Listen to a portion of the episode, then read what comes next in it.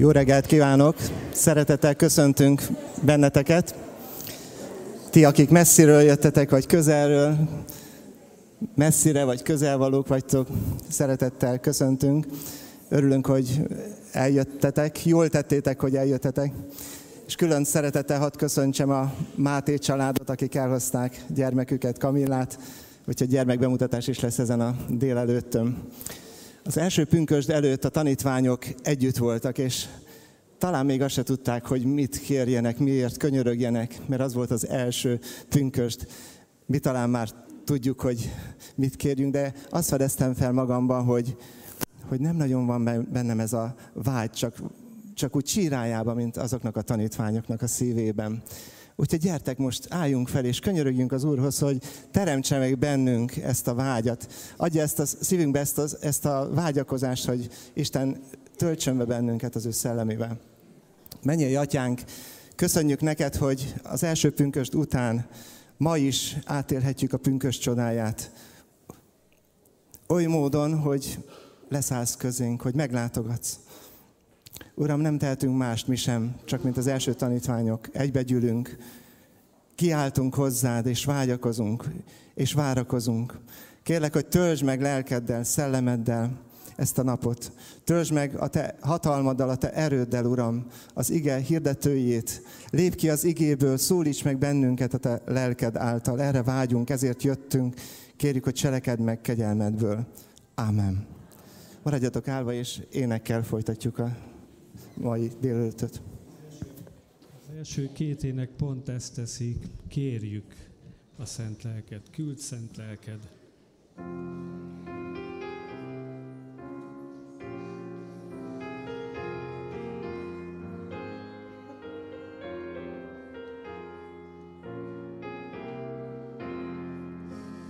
Küld szent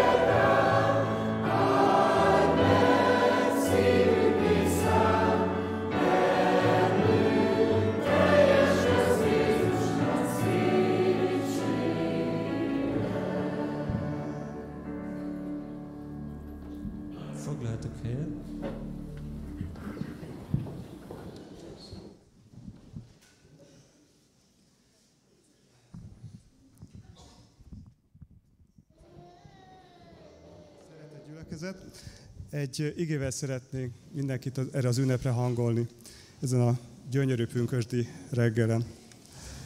Ez a János Evangélium a 15. részében van írva, a 16. bocsánat, 26. verstől olvasom az igét. Amikor eljön a pártfogó, akit én küldök nektek az atyától, az igazság lelke, aki az atyától származik, azt tesz majd bizonyságot én róla. A Szent Léleknek annyi sok ajándéka van, hogy meg se bírnánk hirtelen itt számolni. A erőt ad, vigasztal, pártfogol, magyarázza az igét, és az Úr jónak látja, akkor akár profitai látást is adhat. És meg egy csomó minden, amit nem tudok most felsorolni. De amikor ezt az igét olvastam, úgy éreztem, hogy ez talán a, mindközül a legfontosabb. Sőt, még azt is merném mondani, ha ez nincs, akkor a többi szinte hiába való. Mert az Úr elküldi a szent lelkét, és az bizonyságot tesz nekünk az Úr Jézus, hogy kicsoda valójában az Úr Jézus. Ez ahhoz tudnám hasonlítani, mint most a világban divatos ez a virtual reality szemüveg, ez a valós, virtuális valóság szemüveg. Az ember felteszi, látja ezt a valóságos fizikai világot, pluszban még lát olyan dolgokat is, amik valójában nincsenek ott. Épületeket, mesealakokat, reklámokat. Tehát arra való, hogy olyat lássunk, ami nincs. De Isten országában minden fordít, vagy ez biztos, hogy fordítva van, olyan szemüveget szeretne nekünk adni a mennyei atya, amivel látjuk ezt a fizikai világot, és látjuk mögötte, ami még annál is fontosabb, valóságosabb, hogy megérthessük ezt a földi életünket. Most például, ha valakinek nincs ilyen szemüvege, akkor nem látja a bűneit. Hol vannak a bűneim? Nem látom őket. Hol van Isten szeretete és kegyelme? Látom ezt a kegyetlen fizikai világot, de nem látom Isten kegyelmét benne vagy a legfontosabb kérdés, amit 2000 éve feltett egy bűnös ember, micsoda tehát az igazság? És nem látta erre a választ, pedig ott állt előtte, hús és vér alakban, csak a szemébe kellett volna néznie, de nem látta, mert nem volt hozzá szeme, szemüvege. De ha a Szent Szellem leszáll, akkor minden megváltozik. Megnyílik a szemünk, és meglátjuk azt, akit az Atya küldött, meglátjuk az igazságot. Úgyhogy most arra biztatok mindenkit, hogy jöjjön, énekeljen velünk ezen a csodálatos reggelen, és kérjük az Atyát, hogy adja nekünk a Szent Szellem ajándékaiból, van belőle bőven, kifogyhatatlan. Mindenki fogja a üres korsóját, és gyertek velünk ehhez a kifogyhatatlan kúthoz, és mindenki kérjen, amire úgy érzi, hogy szüksége van. Éltető vizet, olajat, gyógyulást, erőt, kinek mire van szüksége. Kezdjük a gyógyulással.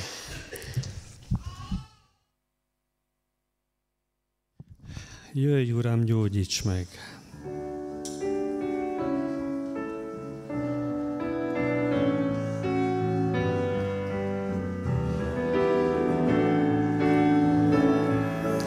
예.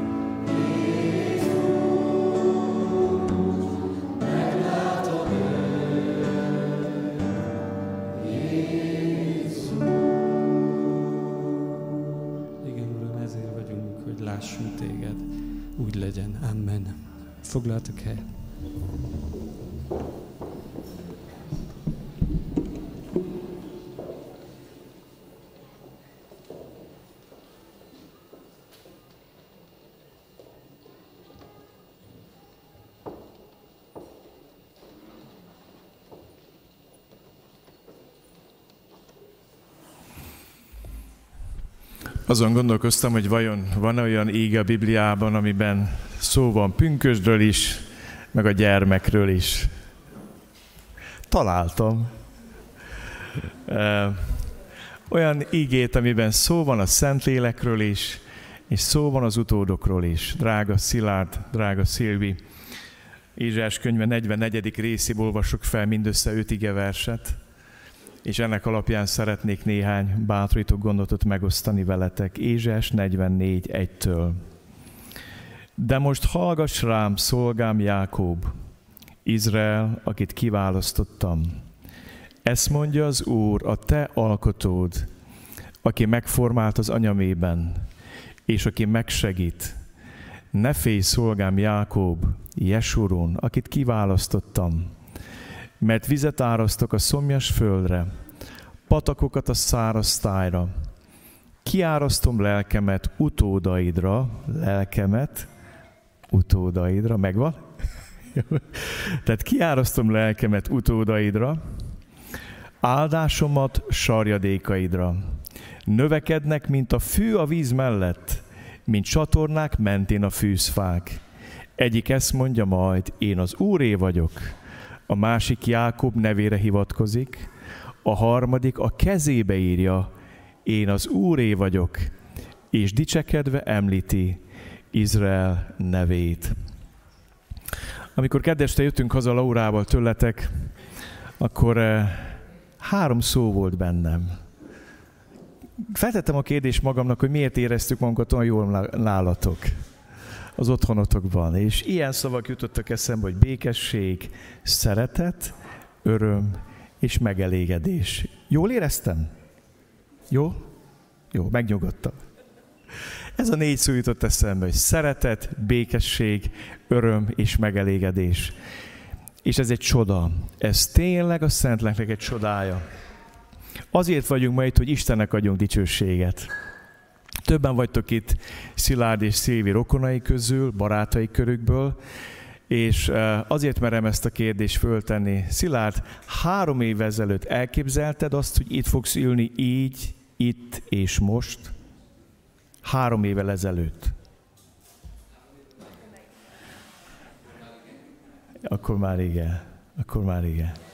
Négyel ezelőtt, akkor még nagyon nem. Isten csodája. És az ember föltesz a kérdés, hogy hogy lehet ez? Hogy lehet az, hogy, eh, hogy egy, egy házasság úgy néz ki, hogy teljesen tönkre megy, hogy házaspár három év, évig külön élnek, és egyszer csak Isten elkezd mind a kettőjük szívében dolgozni. Ad nekik megtérést, ad nekik Istenhez való fordulást, ad nekik egymáshoz való fordulást. Hogy lehet ez? Hát semmiképp sem arról, hogy milyen ügyesek vagyunk, nem? Mi képesek voltunk erre is. Azért mondom el, mert lehet, hogy jöttetek a barátok közül, akik láttátok az ő életüket, és számotokra is egy nagy kérdés, hogy mit, mit tudtak ezek, amit mi nem. Hadd mondjam nektek, az, amit mi látunk ma, az Isten csodája. És a mai égében benne van a válasz. Isten tette ezt veletek. Miért? Tudjátok, hogy miért? Azt olvastam itt, mert kiválasztott benneteket. Kiválasztott benneteket akkor, amikor megfogantatok szüleitek mély, anyukátok méhében. Kiválasztott benneteket akkor, amikor megszülettetek erre a földre. És mi a legfontosabb, hogy kiválasztott benneteket már a világ teremtése előtt, és kiválasztott benneteket a Golgotai kereszten az Úr Jézus Krisztus. Hogy megváltson benneteket, hogy megszabadítson benneteket. Azt olvastam, Izrael, akit kiválasztottam, ezt mondja az Úr, a te alkotód, aki megformált az anyamében, aki megsegít. Ne félj szolgám Jákob, Jesurun, akit kiválasztottam. Jesurun az Izraelnek a beceneve. Itt Isten becézgeti az ő népét. És benneteket is nagy szeretettel becézget ma Isten és azt mondja, azt ígéri, hogy vizet árasztok a szomjas földre, patakokat a száraz tájra. Izrael területe egy borzasztó, szikes, sivatagos hely. Életemben egyszer megadatott, hogy járok ezen a vidéken, és ahol nincs víz, kőkemény sivatag. Akárhogy is szépítjük. És az Isten azt mondja, hogy ő tud a sivatagból mit csinálni? Pázsitot, meg ligetet, meg kertet. Miért? Mert vizet áraszt a szomjú földre, patakokat a száraz, a száraz tájra. És azt ígéri ma, és pünköskor, hogy ezzel szeretlek benneteket bátorítani magamat és minden szülőt. Isten megígérte azt, hogy nem csak ránk árasztja lelkét, hanem kiárasztja lelkét kikre? Az utódainkra. Kiárasztja lelkét az utódainkra. Ez nagyon-nagyon fontos. Nagyon fontos, hogy megértsed azt, hogy nem tudod megtéríteni a gyermekedet. Van Amerikában egy mondás, a lovat el lehet vezetni a vizes vájúhoz, de nem lehet helyette inni. Érted? Tehát elviheted oda, de ő dönti, hogy iszik-e vagy sem. És nagyon sokszor vagyunk úgy, hogy nagyon vágyunk és szeretnénk azt, hogyha ha innának, nem? A dolgunk, hogy elvezessük oda. De Isten igen azt mondja, hogy kiárasztom lelkemet utódaidra. És addig, ameddig meg nem tér, és újra születik egy gyermek, mi történik vele? Isten lelke dolgozik rajta kívülről. És mindent megtesz, hogy becserkésze Isten országa számára. És ez egy óriási biztonság. Hogy azt ígéri ma Isten, hogy kiárasztja a lelkét Lilire, és kiárasztja a lelkét Kamillára. És kiárasztja lelkét minden gyermekeire, akik itt vagyunk ezen a helyen. Ezt ígéri. Kiárasztom lelkemet utódaimra, áldásomat sarjadékaidra. És most jön egy érdekes mondat. Növekednek, mint fű a víz mellett, egy másik a folyóvíz mellett, és mint csatornák mentén a fűszfák. Hát érdekes dolgot értettem meg ebből az egy mondatból. Az egyik, a folyóvíz azt jelenti, hogy a Szentlélek szuverén úr. Mit mondott Jézus? A szél fújja, amerre akar, nem mi csapjuk a szelet, hanem ő arra fújja, amerre akar. Most az egész ország nyomon követ ezt a Dunai katasztrófát, és tudjátok nagyon, hogy azért nem tudják ezt az egész mentést megcsinálni, mert itt a folyó az Úr. Nem a búvárok, és nem a Clark Ádám Daru, meg annyi mindenről beszélnek, hanem ki az Úr? A folyó. Szuverén Úr. Meg kell várni, míg leapad, meg kell várni, míg letisztul, meg kell várni, míg a állapotban, hogy le lehessen menni, fel lehessen hozni. És hadd mondjam nektek, a Biblia szerint Isten lelke, Isten maga, szuverén Úr. És azt mondja, hogy növekednek, mint a folyóvíz mellén ültetett fák, meg mint a fű, ami a folyóvíz mellé elkezd növekedni. Na de van itt még valami, és itt benne vagy a ti szülői felelősségetek. Tudjátok, mit mond itt az ige? Mint csatornák mentén a fűszfák. Mi a csatorna? Ugyan a folyó az Úr, de a folyót lehet terelgetni csatornákkal folyóvizet. Ugye? És az egyik dolog, amit tehettek a Lili felé, meg a Kamilla felé, tudjátok, hogy mi? Hogy csatornákat készítek a szívük felé. Amen? Mondom én magamnak szülőként, mondom nektek, hogy oda lehet vezetni a folyóvizet a közelükbe. Hogy megtapasztalják, hogy megérezzék. A gyerek, akik eljönnek ide az Isten tiszteletre, ilyen csatorna mentén levő gyermekek, nem? Hallják az ígét, tapasztalják, hallják a bizonyságtevéseket, eh, tapasztalják a dicsőítésnek az erejét, itt vannak. A folyó úr, szuverén úr a Szentlélek, de mi megtetjük azt, hogy készítünk ilyen útakat a szívükhöz. Miért? És ezzel be is fejezem. Tudjátok, hogy miért? Hogy eljön az a nap, amikor bekövetkezik ezt, amit olvastam. Egyik ezt mondja majd, én az Úré vagyok. Nem azt mondja, hogy az anyukám meg az apukám az, hanem én az Úré vagyok. A másik Jákob nevére hivatkozik, a harmadik a kezébe írja, az Úré vagyok. Ez egy jó tetkó lenne, nem? Én az Úré vagyok. Én az Úré vagyok. Büszke vagyok arra, hogy Jézushoz tartozom. Az övé vagyok. És azt mondja, a harmadik a kezéből az Úré vagyok, és dicsekedve említi Izrael nevét. Hát azért vagyunk itt, hogy Lili és Kamila ide eljussanak. Amen. Hogy olyanok legyenek, hogy megérjétek azt, hogy kimondják boldogan, örömmel, büszkén felválva Jézus dicsőségét is és szégyenét, hogy én az Úr Jézus gyermeke vagyok. Hozzá tartozom. Aztán, mikor azt mondja, Jákob nevét emlegeti, hogy arra is büszke lesz, hogy Isten népihez tartozom. Ebbe a gyülekezetbe járok, aztán majd nem tudom, milyen gyülekezetét fogja mondani, hol lesznek ők akkor, de bátran mondják, hogy a gyülekezethez járok, ott szolgálom az Urat, annak vagyok a tagja, és hálás vagyok Istennek, hogy így lehet ez. Megismétlem, egyik ezt mondja majd én az Úré vagyok, a másik Jákob nevére hivatkozik, a harmadik a kezébe írja az Úré vagyok, és dicsekedve említi Izrael nevét. Mindannyian arra vágyunk, hogy ez az identitása legyen meg a gyermekeinknek. Ne csak a máté és a vetési identitás, hanem ez a mennyei identitás. Ezért fogunk most egy szívvel lélekké imádkozni, de előtte Szilvi szeretne egy néhány szót szólni, mielőtt imádkoznánk.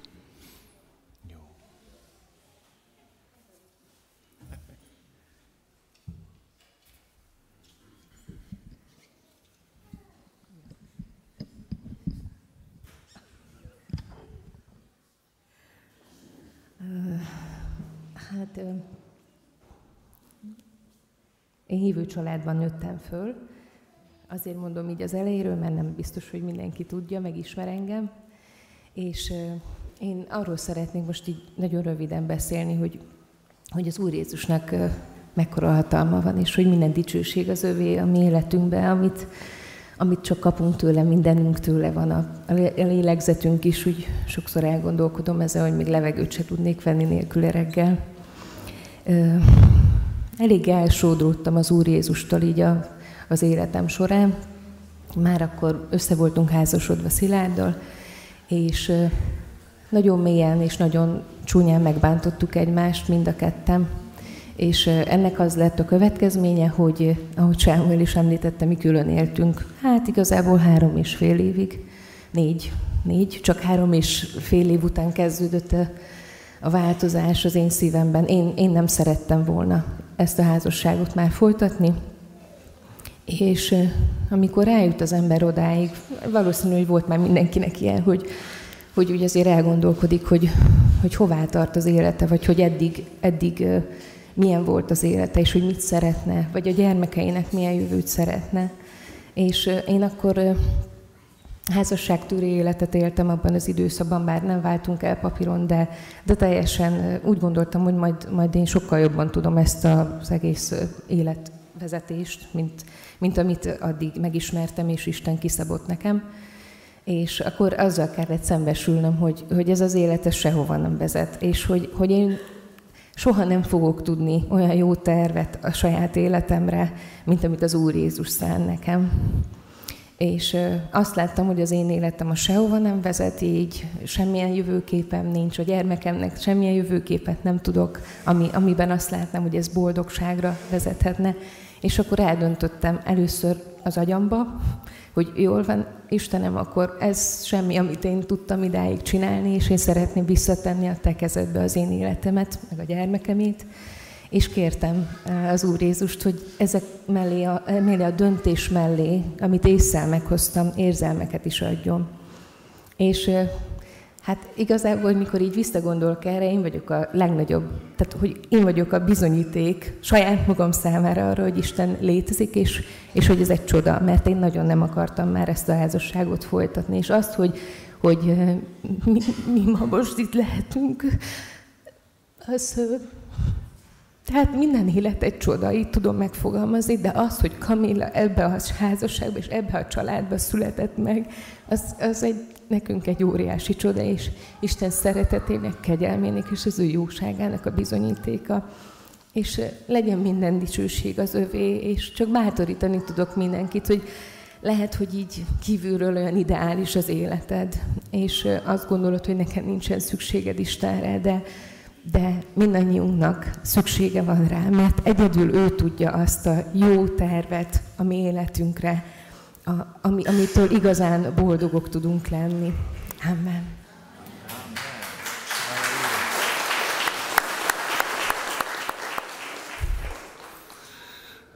Még azt elmondom, hogy még nagyobb legyen az Úr köztünk, vagy még többet lássunk, mert nem tudjuk mi ezt növelni. Az Olék, Olázolék csoportja másodjára készül osztódásra. És csak úgy halkan jegyzem meg, hogy az osztódás után Szilárd lesz a másik kis csoport vezetője. Isten hatalmas, Isten csodálatos, Isten dicsőséges. Áldott legyen az Úr az ő munkájáért. Gyertek, adjunk hálát Kamiláért. Előbb ti fogtok hálát adni, majd én fogok értetek imádkozni.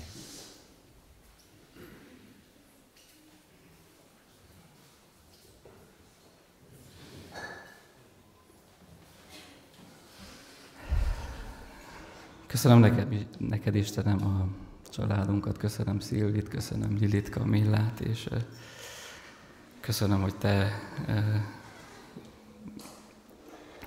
hoztál újra össze bennünket, és a tiéd lehet minden dicsőség ezért, és szeretnénk most a te áldásodat kérni a, a mi gyermekünknek az életére, és te vezess bennünket az ő nevelésében, hogy segíts meg, hogy csatornák lehessünk ő hozzá és Lilihez is, és köszönöm, hogy számíthatunk rád, és megteszed ezt, hogy megsegítesz bennünket. Amen. Amen.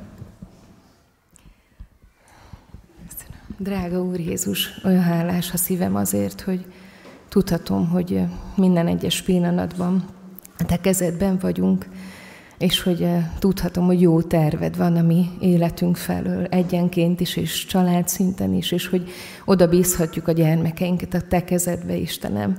És úgy könyörgök azért, hogy szólíts meg őket minél hamarabb, hogy hogy meg, megláthassanak téged, a te dicsőségedet az életükben, és hogy hálás életet tudjanak neked élni, Istenem, és kérlek, hogy, hogy óvd meg őket a rossz döntésektől, Uram, de hogyha meg kell engedned az ő életükben azt, hogy, hogy a saját fejük után menjenek, akkor is tudom, hogy te ott leszel velük, Istenem, és azért könyörgök, hogy, hogy ha tudjanak melletted dönteni majd Kérlek téged, hogy, hogyha tudjanak belét kapaszkodni, Uram, és, és a te jóságodat, szeretetedet meg tudják látni akkor is, amikor majd nehézségek veszik őket körül, vagy szomorúság és fájdalom. Kérlek téged, Istenem, hogy ha tudjuk elég hitelesen megélni ezt az életet, és olyan hálás vagyok neked azért, Uram, hogy ehhez nem tökéletesnek kell lennünk, mert nem tudunk azok lenni, de hogy Te vagy az, aki fölemelsz, és aki képessé teszel arra, hogy megbocsássunk egymásnak, hogy bocsánatot kérjünk. Kérlek Istenem, hogy hadd tudjuk mindig a Te kezedbe letenni a mi családunknak az egységét, és mindenért a Te nagy nevedé legyen a dicsőség, Uram. Amen. Amen. Imádlak és dicsőtlek, Uram, Szilárdét és Szilvéért, az ő házasság. Gyere Lili, is az ölelésbe. Magasztalak, Uram, a Liliért, és magasztalak téged, Kamiláért, magasztalak a te gyógyító kegyelmedért, amire, amit kiárasztotta rájunk. Köszönöm, Úr Jézus, a keresztnek a csodáját, hogy távolvalókból közelvalók lehetnek az emberek. Köszönöm, hogy ledöntöttél minden válaszfalat és engel ellenségeskedést, és ott békéltetted meg Szilvit, Szilvi, Szilárddal. Magasztalunk téged ezért. És köszönjük, hogy megkoronáztad most az ő szeretetüket és a gyógyulásukat Kamilla életével. Imádunk és dicsőtük téged. Szentlek Isten, áradj erre a családra. Azt mondtad ma nekünk, hogy kiárasztod lelkedet utódainkra. Kérünk, hogy áradj ki Kamillára, áradj ki az egész, a Lilire is kérlek, Uram, arra, hogy ismerjenek meg téged, és legyenek majd ők is a tieid, és használd ebben Szilárdnak és Szilvinek a hitét, a bizonyságát, a jelenlétét, az Isten félelmét, hogy a gyermekei megismerjenek téged. Ó, kérjük a te oltalmadat és védelmedet a Máté családra. Amen. Amen. Az énekar énekel egy áldást, és utána bemutatom, jó? Addig nem ébresztjük fel, jó? Kérem szeretettel.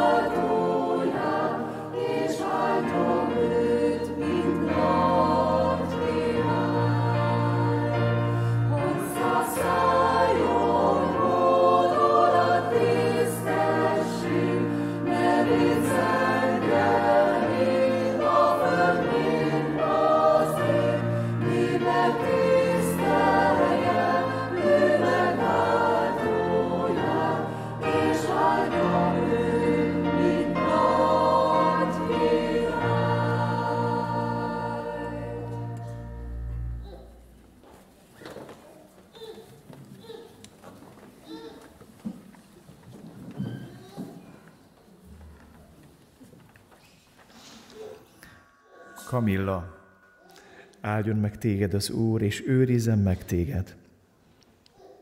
Ragyogtassa rád orcát az Úr, és könyörüljön te rajtad. Fordítsa az Úr az ő orcát te rád, és adjon neked békességet. Amen. Bemutatom nektek ezt a csodálatos kislányt.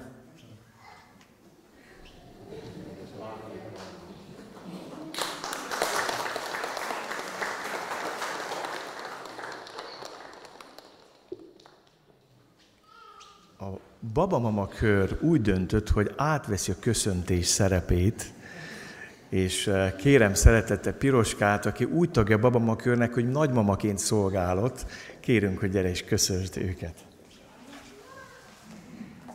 Nagy szeretettel köszöntelek titeket, Szilvi, Szilárd, Lilike és Kamilla gyülekezet nevében.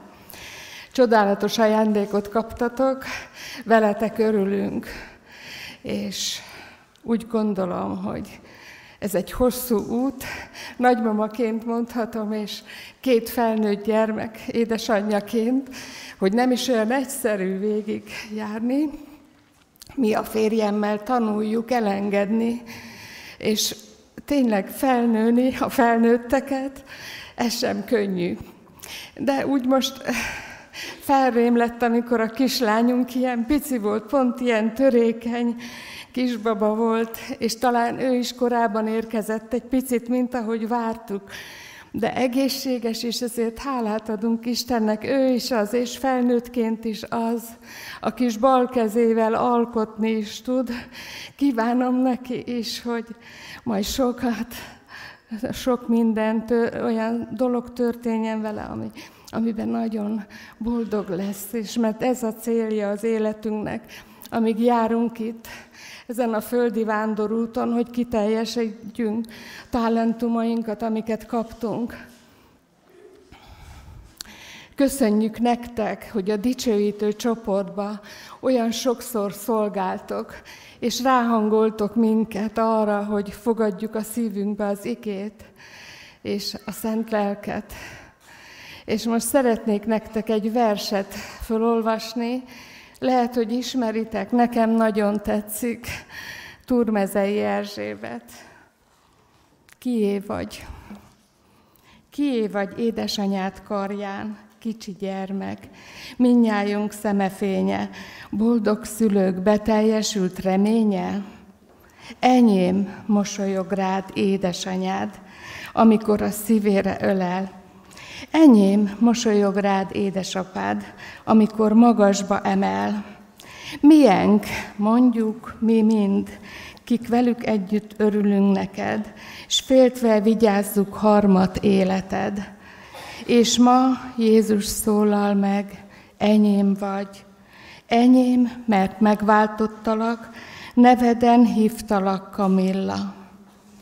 Szüleidnek szent megbízással ajándékul én adtalak.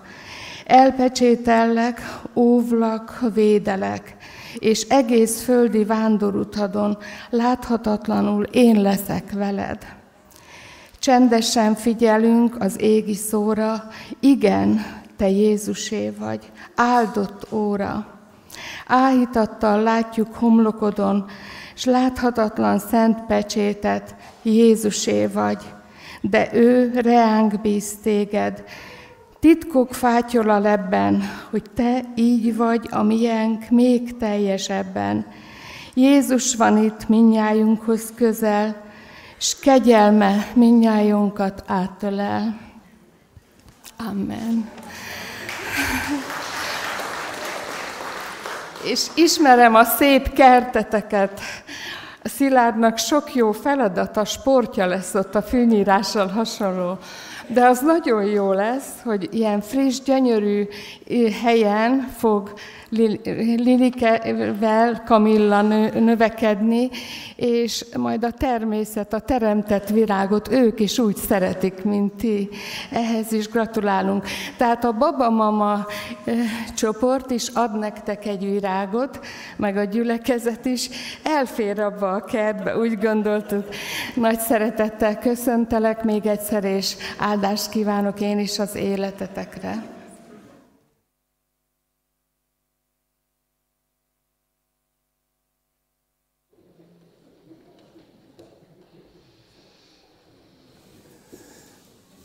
Köszönjük a köszöntést, és milyen nagyszerű dolog, hogy áldással indulhat egy élet. Legyetek áldottak, Isten vezesse az utatokat. Most pedig készüljünk a pünkösdi ige befogadására, bár már eddig is Szentlélektől szóló pünkösdi igét hallgathattunk. Istennek legyen hála érte. Úgyhogy énekeseket kérem, gyertek ki. Két éneket fogunk énekelni. Ez alatt a gyerekeket várják lent gyermekcsoportokba. Kérem a gyerekeket, hogy fáradjanak le. Kamilla még maradhat. Az ének után pedig az ige olvasását, majd az énekkar szolgálatát, és azt követően az ige hirdetését fogjuk meghallgatni, hogy felfrissüljünk, álljunk föl az énekekhez. Áradj folyó!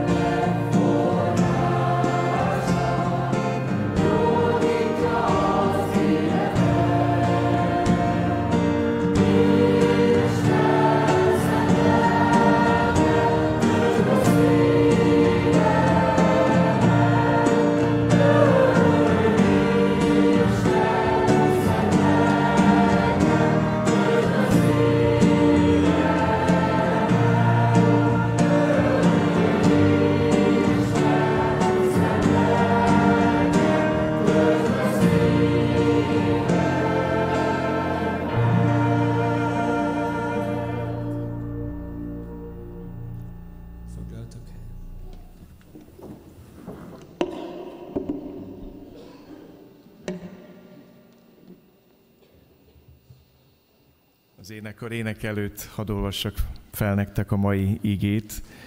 János evangélium a hetedik részéből, János evangélium a hetedik részéből és 19. részéből. János evangélium a hetedik részéből a 17-es, bocsánat, 37-es és 39-ig terjedő verseket olvasom föl, és a 19. fejezetből a 28-as verset. Így szól az ége, ülve hallgassuk most. Az ünnep utolsó nagy napján felállt Jézus, és így kiáltott, ha valaki szomjazik, jöjjön hozzám, és igyék. Aki hisz én bennem, ahogy az írás mondta, annak belsejéből élő víz folyamai ömlenek. Ez pedig a lélekről mondta, akit a benne hívők fognak kapni, mert még nem adatott a lélek, mivel Jézus még nem dicsőült meg.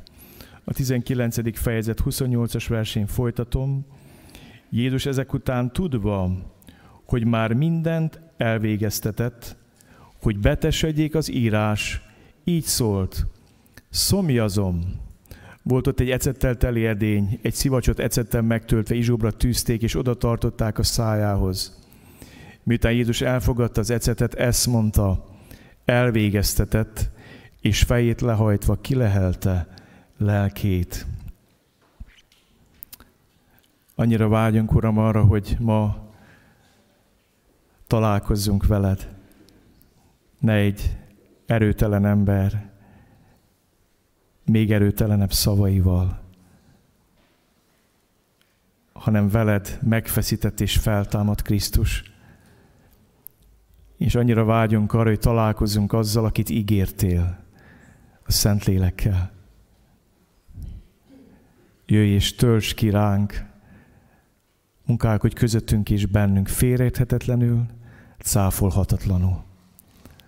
Vágyunk és szomjazunk, Uram, rád. Segíts megüresedni, hogy legyen mit megtöltened. Amen.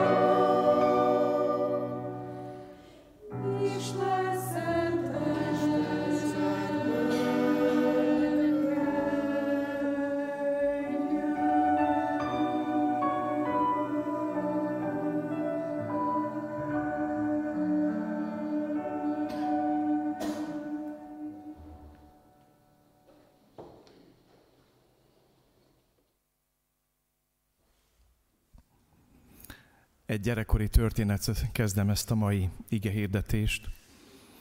Nagybányán nőttem fel, és uh, uh, nagyon érdekes ez a város félkaréba, hegyek veszik körül.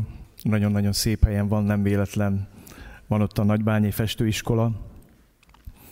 És vannak utcák, amik felnyúlnak a hegyekbe.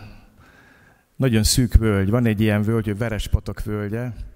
Ez egy nagyon szűk völgy, ahova építkeztek az emberek, és a családi házakat egész messze kiépítették föl a völgyben, és volt egy család, aki kettő is, aki ezen a völgyön lakott.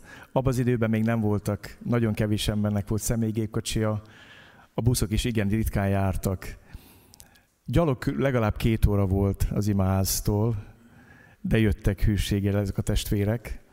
Aztán, mikor buszjárat is elindult, akkor is a busz megmegállójától sokat kellett menni, mert azon a szűk völgyön a busz nem tudott felmenni.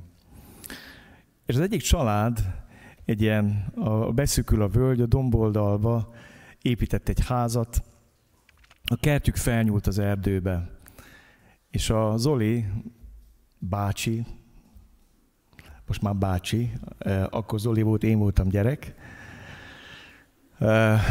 talált egy nagyon jó forrást fönn az erdőbe, a kertjében. Aztán azt csinálta, hogy ezt a forrást jó kiszélesítette, kibővítette, épített ennek egy medencét, ahol tudja gyűjteni a vizet, hogy legyen neki egy víztározója, és egy csövön át levezette a házához ezt a nagyon-nagyon kristálytiszta hideg forrásvizet.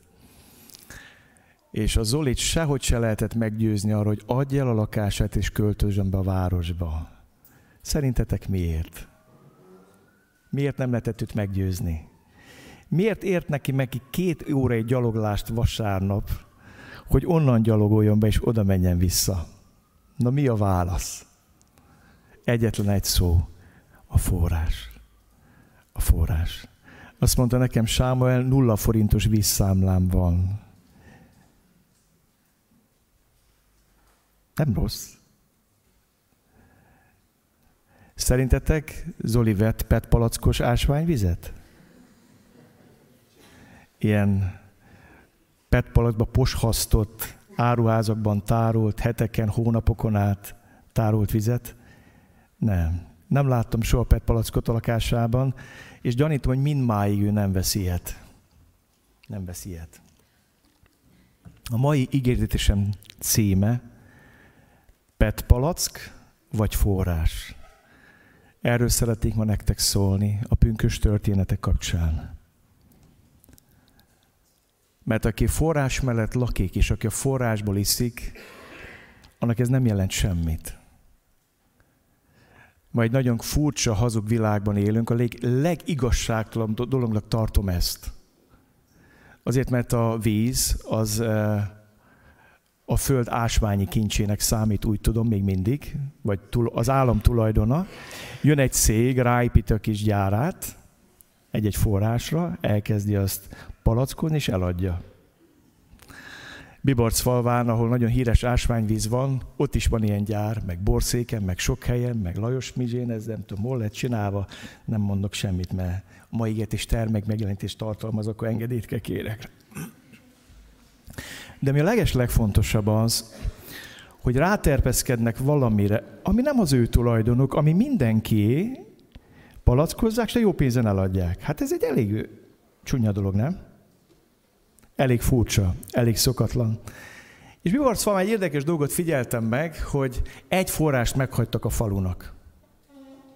Van egy forrás a falunak, bugyog föl a borsz, az ásványvíz, ez a bor, borvíznek mondják ők, buzogfe, tényleg olyan, hogyha bedugod a dugót, kilövi.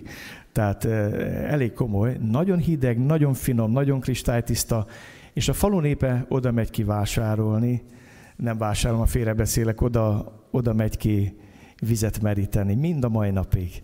Mert akinek van forrása, annak nincs szüksége PET palackra.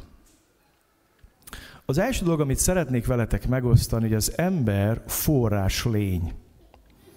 Mit jelent az, hogy az ember forrás lény?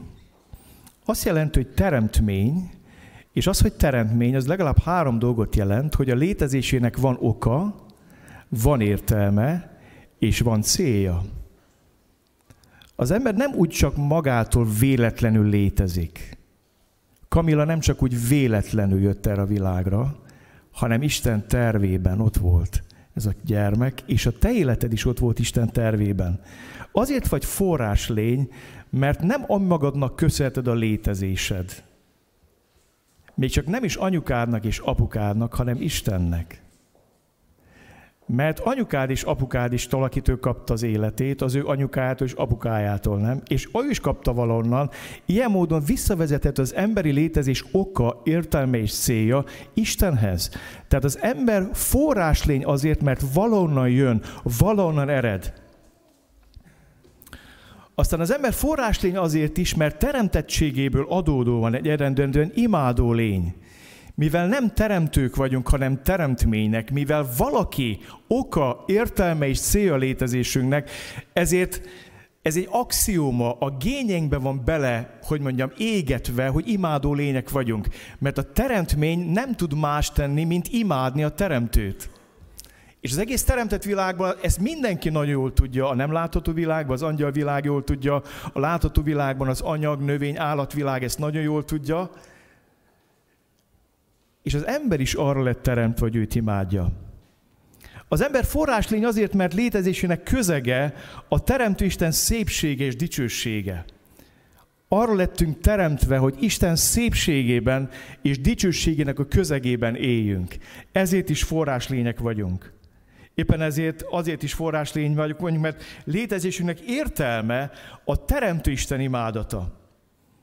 És ebből még következik legalább két dolog hogy az ember adott forráslény, mert identitásának forrása a teremtő Isten.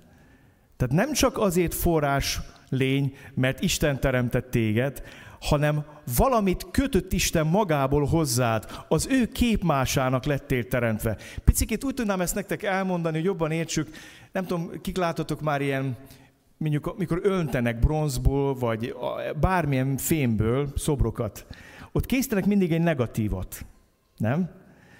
És a, a negatív az arra való, hogy beleöntsék mit?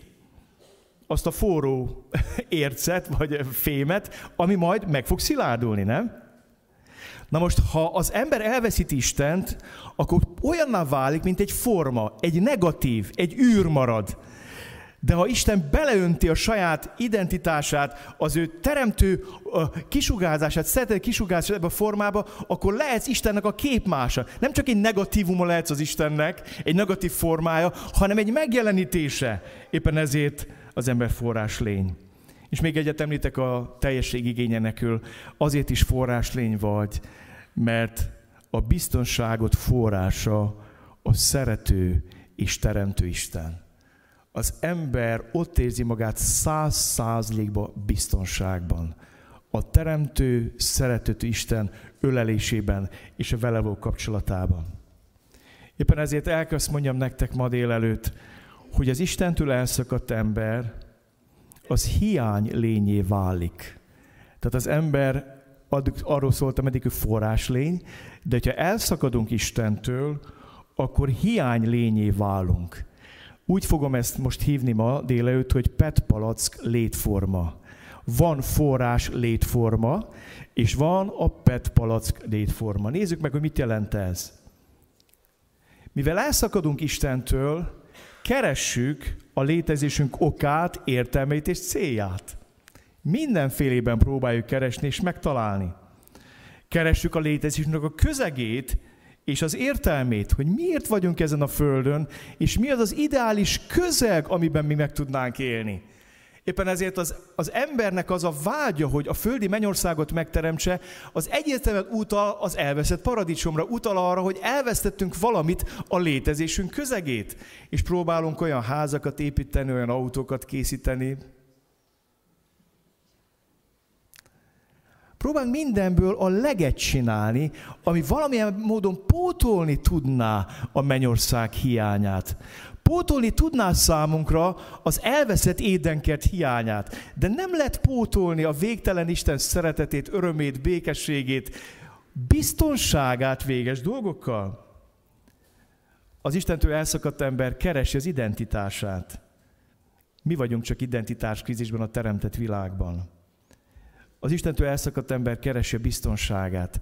Az, hogy Magyarországon virágzik az okkultizmus, a spiritizmus, a mindenféle izmus, annak az egyik oka az, hogy elvesztettük az Istenvel kapcsolatunkat, és ezáltal a biztonságunkat. És ha elveszted a biztonságodat, akkor keresed jósoknál, mindenféle szerencselovagoknál, keresed ilyen helyeken, hogy valamilyen módon pótolják. Keres az ember a természet felettiben az életének a biztonságát. Egyre több ember van, aki jósokhoz és médiumokhoz fordul azért, hogy a biztonságát pótolják. Az az Istentől elszakadt ember keresi a végtelen Isten szeretetét, örömét és békességét. Isten végtelen, ezért az ő öröme, szeretete, békessége végtelen. Ha elszakadsz tőle, akkor nincs örömöd, szereteted és békességed. És akkor szomjas vagy. Ez a hiány létforma, a petpalack létforma, ez azt jelenti, hogy keressen valamit, pontosabban valakit, akiben ez mind megvolt. És ezért van az, hogy rohangálunk mindenfelé, hogy megkapjuk. Ma hajnalban kimentem imádkozni, és megint azt hallottam, hogy megy a buli.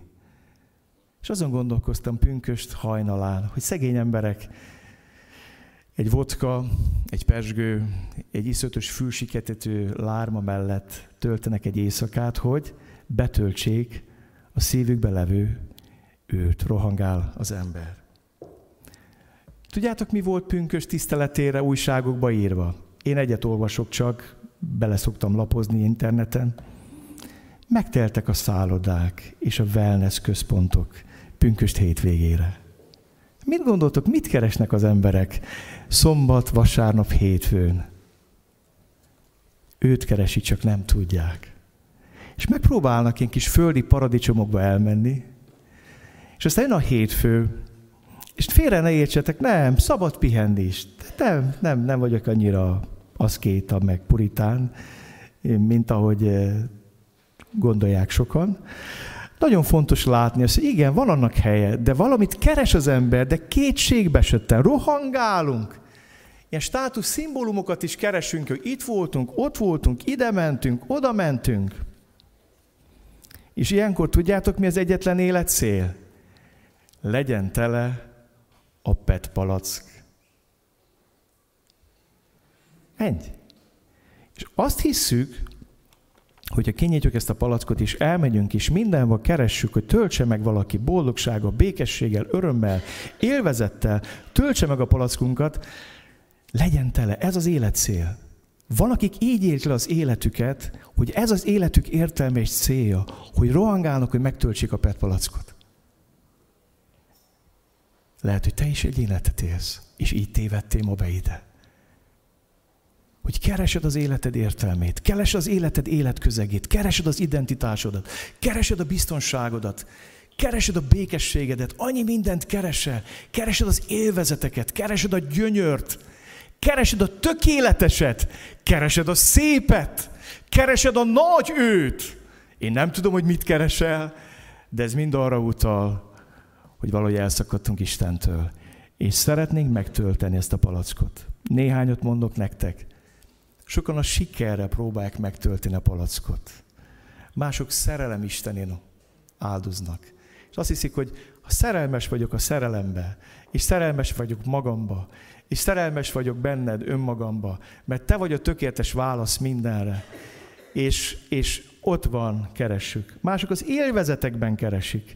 Mások a tökéletes házasságban keresik, hogy legyen tele a palack, legyen tökéletes a házasság. Mások a tökéletes családban, tökéletes gyerekekben. Emlékszem egy édesanyára, aki kétségbe esetten szeretett volna gyermekeket. Rendkívül sokat küzdött, rendkívül sokat imádkozott, és azt mondta, hogy ha, ha neki gyerekei lesznek, na akkor, akkor boldog és egész lesz az élete. Aztán megszületettek a gyermekek, és nem úgy akartak élni, hogy ő akarta. És nem azt akarták csinálni, amit ő mondott neki. És nem azt az életszét tűzték maga, amit ő tűzött ki nekik. És rengeteget keserget, tudjátok, mert Istent akarta a gyerekeiben megtalálni. Valami olyasmit, amit csak ő tud megadni. Tökéletes karrier, tökéletes egészség, tökéletes szépség, tele van ilyen templomokkal kecskemét. Mikor olvastam az újságban, hogy megteltek a szállodák, egy kérdés volt bennem, Uram, vajon meg fognak telni pünköskor a templomok? Az mégiscsak egy keresztény ünnep, nem? Hát mégiscsak pünkös nem a wellness szállodák ünnepe. Vagy az? Én úgy tudom, hogy a Szentlek kitöltetésének az ünnepe, nem? És ott volt bennem a kérdés, vagy eltalálnak az emberek, hogy megtalálják, keresik a tökéletes egészséget, szépséget, mások a hatalmat, a dicsőséget. És hadd mondjam nektek, hogy tényleg sok mindent lehet ebbe a palacba gyűjteni. Tehát én nem tagadom ezeknek a valós eh, értékét. Egy boldog házasság az nagyon jó. Egy boldog család nagyon jó. Egy boldog munkahely, vagy karrier nagyon jó, nem? Tehát ne, ne tagadjuk. Én hiszem, hogy bele lehet tenni ebbe a palackba, és valamit kitölt. Csak van egy probléma, hogy addig, ameddig nem fog oda kerülni Isten, addig lesz egy nagy-nagy hiányérzeted. Olyan lesz mint az ember, aki azt mondta, hogy ez enyém lesz a világ legszebb akváriuma. Vannak nagyon drága. Én mikor mondta valaki, egy milliós akváriuma van, csak kapaszkodtam, hogy mi az, mi az. Hát fél, fél szobányi, tudod? Meg tengeri akvárium, meg mi, és akkor megveszed a világ legjobb akváriumát, megveszed hozzá a legjobb levegőztetőt, a legjobb vízfertőtlenítőket, adalékokat, megveszed hozzá a tengeri sót, megveszed hozzá mindent, hogy tökéletes legyen. A legjobb minőségű haledelet, a legjobb minőségi megvilágítást, a legszínesebb, erőteljesebb halakat, megveszel mindent, és mind belepakolod. És jössz hozzám, és azt mondod, hogy Sáme, baj van, katasztrofális baj van. Olyan bűz van a házunkban, hogy ordítani lehet tőle. Rothadnak a halak, pusztulnak. Pedig mindent beletettem. A legjobb, a legjobb kaját adtam nekik, a legjobb megvilágítást, mindenből a legleg. Millió forintot költöttem rá, és annyit kérdeznék, hogy vizet tettél bele? Ja, azt is kell? Hát azt is kell. Mert ha nem lesz benne víz, akkor, akkor mi lesz? Halál. Halál, halál, halál. És hadd mondjam a neked, ha az életedben nem lesz víz, tehetsz a életed petpalackába bármit és bárkit, a vége mindig a halál. A vége mindig a halál. Bármit tehetsz egy akváriumba, ha nem teszed bele azt, ami értelmet ad az egésznek, ami az élet közege a halnak, amiben élni tud, mozogni tud, az a halált jelenti. Ha hiányzik az életből az, ami értelmet ad neki, ha tele van a petpolac mindenfélével, de hiányzik az, ami az egészet kitölti, betölti, egészé teszi, értelmet ad az egésznek, akkor mind hiába gyűjtöttél bele mindent, mert nem lesz élet. És hadd mondjam nektek, ami még szomorúbb, van valaki, aki miután elszakadtunk Istentől, pénzért adja nekünk azt, ami nem ennivaló. Ézsás 55 így szól. Ti szomjazok mind, jöjjetek vizért, még ha nincs is pénzetek, jöjjetek, vegyetek és egyetek. Jöjjetek, vegyetek bort és tejet, nem pénzért és nem fizetségért. Miért adnátok pénzt azért, ami nem kenyér? És fizetségeteket, jutalmát olyanért, amivel nem lehet jól lakni. Tud mi a tragédia? Hogy ebbe a padpolacba gyűjthetsz jó dolgokat, amiket Isten teremtett, és csinálsz belőlük Istent, de jön az ördög, és kínál neked dolgokat abban a reményben, hogy értelmet ad az életednek. És azt mondja, menekülj a pornóba, menekülj futókalandokba, menekülj játékfüggőségbe. Legjobb antidepresszáns az alkohol. Mi az egy kartonsör este, mi? Jó hideg sör lehűtve, nagyon antidepresszáns, kiold, felold és kínálja neked az ördög azt, ami nem kenyér, és nem víz, és nem táplálék, és nem éltet. Az a tragédia, miközben szomjasok vagyunk, keressük az életünk értelmét, és telerakjuk a petpalackot mindenfélével, és fuvottkorász, és azt mondjuk, hogy az életünk értelme, ez legyen tele, ez legyen tele, ha tele lesz, boldog leszek. És képzeld el, hogy minél telébb van, annál inkább nem vagy boldog. Mert Istennek kiáltott ki azt, ami nem Isten, és az ördög pénzért kínál neked azt, ami nem elégít meg. Tudjátok, hány meg hány ember szenved az Isten nélküliségben. Szenved. Minden ember vétkezett, és hiával van Isten dicsőségének. De mielőtt nagyon elporolnánk azokat az embereket, akik még nem hisznek Jézusban, hadd szóljak ma nektek a Petpolac kereszténységről. Jeremiás a következőket mondja, Cserélte pogány nép isteneket, pedig azok nem istenek, de az én népem fölcserélte dicsőségét haszontalassággal. Egek, ámuljatok ezen, borzadjatok, szörnyűködjetek nagyon, így szól az Úr, mert kétszeres rosszat cselekedett népem. Engem, a friss vizek forrását elhagytak, és víztárolókat vájnak, repet falu víztárolókat, amelyek nem tartják a vizet. Izrael népének az Istene Isten, az egyetlen élő Isten. Látták a csodáit, látták a szíscsapást, látták a vörös tengerból átkelést, látták a 40 évi vándorlást, látták a honfoglalást, látták Isten csodáit, és lecserélték. Lecserélték Istent arra, ami nem Isten. Azt mondja, cseréltem más nép, idegen nép dicsős isteneket. A bálványimádók nem cserék le a bálványokat, ragaszkodnak hozzájuk, és az én népem az élő Isten dicsőségét lecserélte haszontalansággal. Azt mondja, engem a friss vizek forrását, nem palackját, hanem forrását, engem a friss vizek forrását elhagytak, és víztárolókat válnak, repetfalu víztárolókat, amelyek nem tartják a vizet. Ha beéred a kereszténység látszatával, ha beéred a merő vallásos élettel, ha nem a lélek mozgas, nem a lélekre szomjazol, ha beéred a politikai kereszténységgel, amiből ma bőségesen van Magyarországon, ha az egyház ma beéri politikai hátszéllel, és az állami pénzekben bízik, és nem Istenben bízik, ha az egyház lecseréli az Isten dicsőségét hatalomra, karrierre, hatalomra, eszközökre, pénzre, pénzparipa, fegyverre, akkor Isten lelke onnan kivonul. Az a kérdés, mi éltet bennünket? Tőlem is megkérdezte Isten ezekben a reggeleken. Megkérdezte tőlem, mi éltet téged Sámuel? Egy konferencia sikere? Egy gyülekezet sikere? Az Úrét végzett szolgálat? Az ígérdetése egy nézettsége? Olyan leckét kaptam Gyulától, hogy tudta volna. Mikor lement a vertikális konferencia, egy érdekes dolog történt, föltöltötték egyből az anyagot, és hirtelen visszanézték, vagy 6000 és egyszer csak Gyura levette, és újra szerkesztette, és mikor fölmentem, mert jó esett, tudod, tehát jó esett. Jó, milyen sokan, halleluja. Uram, áld meg, akik nézik, áld meg, uram, áld meg. Persze, kegyes vagyok én, tudod? Két balkezes. Uram, áld meg, áld meg, hogy jönk a lelkednek, de olyan jól esik, hogy 6000 visszanézték. Ezt csak látom, hogy 14-en nézik, nézték vissza. Hát mit csinált? Levett a Gyula, és feltette még egyszer. És akkor elkezdett a Szentlek beszélni hozzám. Na Sámuel, most rajta kaptalak. Miből élsz te?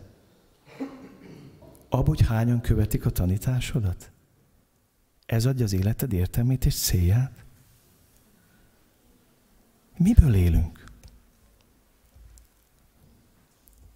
Abból, hogy a családodban minden rendben van, és ki tud húzni magad?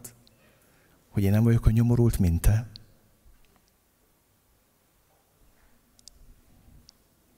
Hogy hátradőlhetek a karosszékbe? Beengedhetem magamnak? Miben bízom? Módszerekben, receptekben? Netán egy biblikus látásban? Hadd mondjam nektek, létezik petpolac kereszténység. És ma Isten azt mondja, hogy nagyon vigyázzunk. Ne cseréljük őt le. Aztán létezik petpalack házasság. Na nem lesz, csak kettő van, nyugi, nem fogok többet. Képzeld, amikor megházasod két ember, mind a kettő abban reménykedik, hogy egyetlen életszél, hogy tele legyen a palac, de nagyon. De az enyém is, meg a tiéd is. Tökéletes szépség, tökéletes, tökéletes, minden tökéletes, ugye, munkahely, lakás, autó, minden. Azt, hogyha nincs, vagy ha kiderül, hogy üres, vagy ürül a palack, akkor frusztráltak vagyunk, bántjuk egymást. Hát elég csúnyán szól, nem? Ha tele lenne, akkor nem szólna úgy. De elkezdjük bántani egymást. És ami legszomorúbb, hogy keressünk mást, akinek úgy tűnik, hogy tele van még, nem? És hogy, hogy, hogy hát legalább, legalább, legalább, hát ő, ő, na ő, akkor ő, akkor ő, őtől megkapom. Petpalack házasságok. Nem folytatom, ez eddig elég nehéz volt eddig erről beszélni. Most hadd szóljak nektek az evangéliumról. Hadd mondjam nektek azt, hogy eh, mire van ma szükségünk. Az ünnep utolsó napján Jézus felállt, és így kiáltott, ha valaki szomjazik, jöjjön hozzám, és igyék. Aki hisz én bennem, hogy az írás mondja, annak a belsejéből élő víznek folyamai, mit csinálnak? Ömlenek. Ó, mi van itt? Ki van erősítve a petpalack. Pedig nincs benne mikrofon. Hadd mondjam nektek. Azt mondja Jézus, nem erről szól a kereszténység. Isten nélkül az életünk arról szól, hogy elszakadtunk tőle, és az életünk értelme és célja ezt a kis palackot, minden, de minden, minden áron megtöltsük. Isten még azt mondja, hogy nem erről szól a kereszténység. A kereszténység arról szól, hogy vissza kell találnunk Istenhez. És pünkösd arról szól, hogy Isten szeretne a petpalack emberekből forrás embereket csinálni, teremteni. A tanítványok pünkösd előtt olyanok voltak, mint 11 kis petpalack tele kudarca, egy rakás kudarc volt. 11 olyan ember, aki mind a 11 megbukott a tanúskodásból. És mit mond Jézus?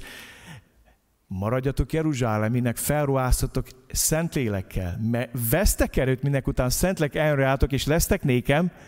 Tanulj, mit mond Jézus? Vesztek és lesztek. Vesztek, ha nem vesztek, nem lesztek. De ha vesztek, akkor lesztek. És nem petpalackok lesztek, aki szomjazik, jöjj hozzám és igyék a kiszémen, ami az írás mondjanak a belsejéből, mi lesz? Élő víznek folyamai ömlenek. Mivel kezdtem? Zoli miért nem akar elköltözni a Veres völgyről? A Veres patak völgyéről?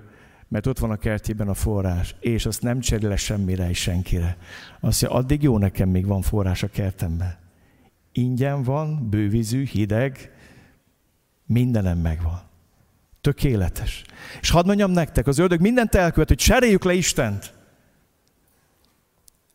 Cseréljük le Istent. Mit kell tennünk?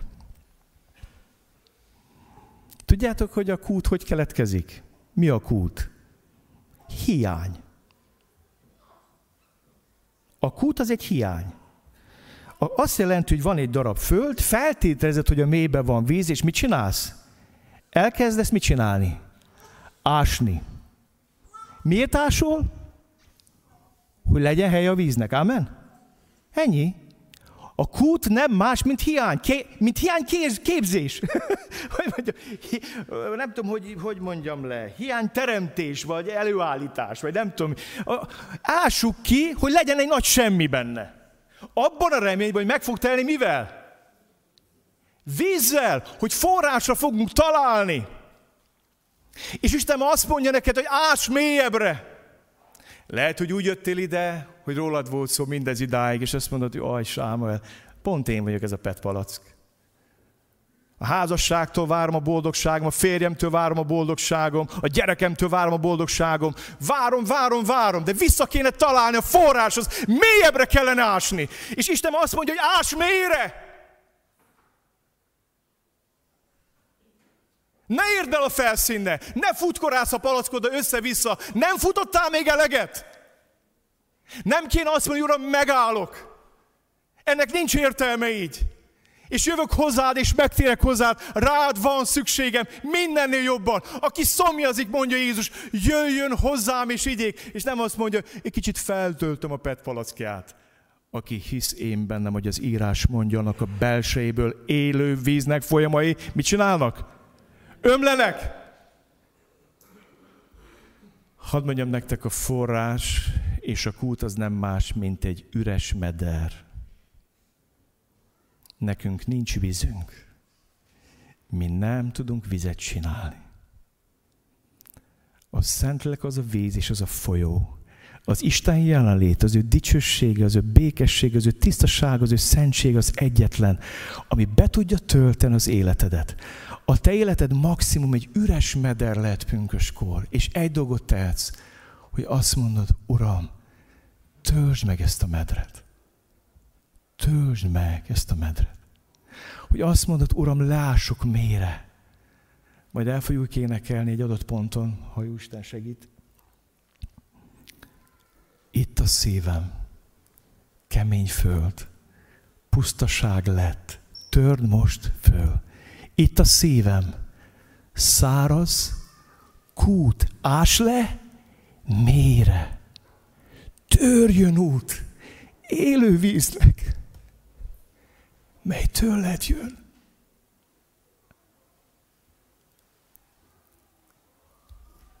Kész lennél ma, azt mondta, Uram, takaríts ki a szívem medrét.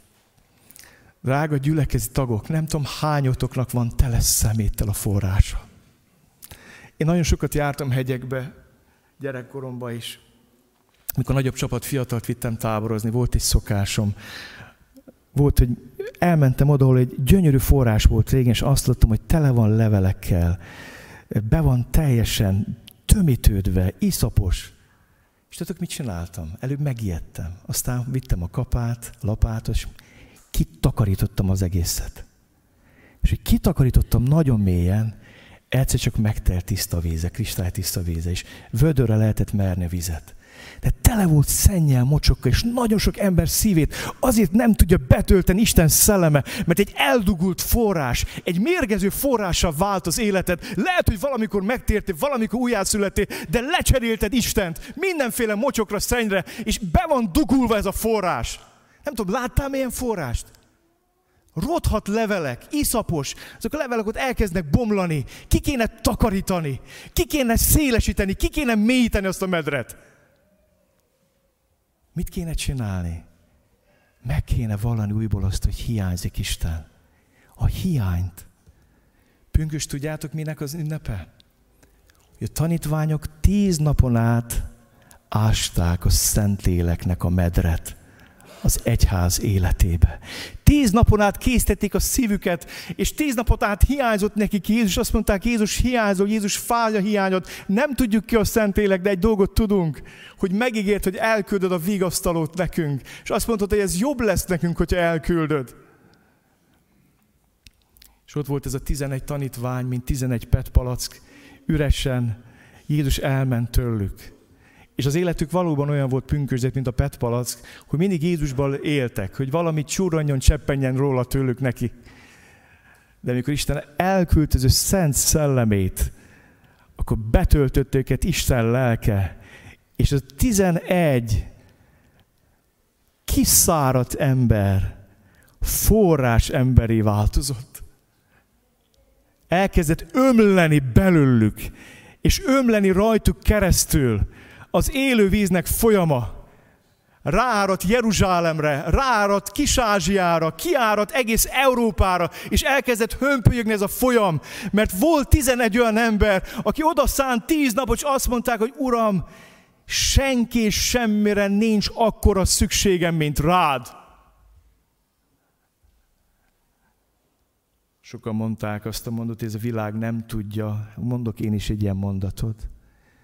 Ez a világ nem tudja és nem látott még olyat, hogy milyen, amikor egy gyülekezet minden tagja felismeri a Szentleg hiányát, és elkezdi sóvárogni, és kiáltani utána, és vágyakozni, és készíteni ezt a medret. És tényleg nem tudsz más tenni, mint medret ásni. Hadd hozzak egy igét, és aztán befejezem. Egy ószegység égét. Elment tehát Izrael király, Juda király és Edom királya, már hét napja bolyongtak az úton, és nem volt víz a seregnek, sem az utánuk hajtott állatoknak. Akkor ezt mondta Izrael királya, hát azért hívta össze az úr ezt a három királyt, Moab kezébe adja őket? De Jósafát így szólt, nincs itt az úrnak egy proféták által megkérdezhetnénk az urat? Izraelkének egyik ember így válaszolt, itt van Elizeus Sáfát fia, a Illés tanítványa volt. Jósafát így szólt, valóban az Úr ígér szól általa, így szólt Elizeus, nézzétek mit mond. Ezt mondja az Úr. És most nagyon figyelj. Csináltok sok árkot vagy gödröt ebben a patakmederben. Mert ezt mondja az Úr. Nem láttok szelet, nem láttok esőt, mégis megtelik ez a patak medervízzel, és ihattok ti is, nyájajtok is, meg málhás állataitok is. De ez csekéség az Úrnak. Ő még Moábot is a kezetekbe adja. Történt másnap reggel az étel áldozat idején, hogy egyszerre csak víz árat Edom felől, és megtelt az a vidék vízzel. Mit kellett csinálnak a zsidók? Ássanak medret, helyet készíteni a víznek. De, de nincs forrás, ne, te csak ás, készítsd a medret, vald meg a szomjúságot, vald meg az éjséget, vald meg azt, hogy Uram, elköszönök ettől a fajta élettől, nem erre van szükségem. Én arra lettem teremtve, hogy minden forrásaim belőled fakadjanak, azt mondja a 87. Zsoltár 7. verse. Hogy a nép táncolva mondja majd, hogy minden forrásom belőled fakad. Olyan nagy szükség van ma erre. Olyan hívőkre, akik kimondják, hogy minden forrásom belőled, nem a pénzből, nem az egészségből, nem a szépségből, nem a tökéletes házasságból, nem, nem, nem. Minden forrásom belőled fakad. Mit kellett csinálni? Ásni. Ásni. És hadd mondjam nektek, megáradt a vízedön felül, és megtöltötte. És annyi víz lett, amennyi hitük volt. Mélyre ástak. Egy kút nem lehet nagyobb, mint amekkora medre. Egy forrás sem lehet nagyobb. Van-e hited arra, hogy megnyisd a szívet, és azt mondod, Uram, rád van szükségem? És ahhoz, hogy megtörténjen veled és velem,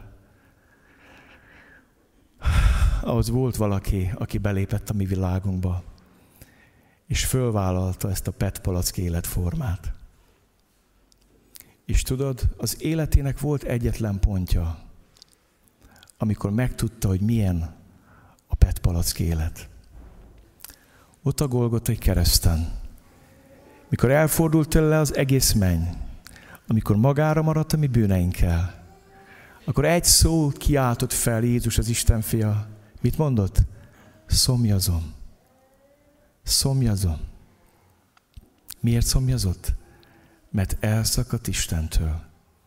És Jézus szomjhalált halt, értem helyettem is miattam, hogy ma te és én a Szentleknek az edénye légy, hogy forrás ember légy az ő dicsőségére.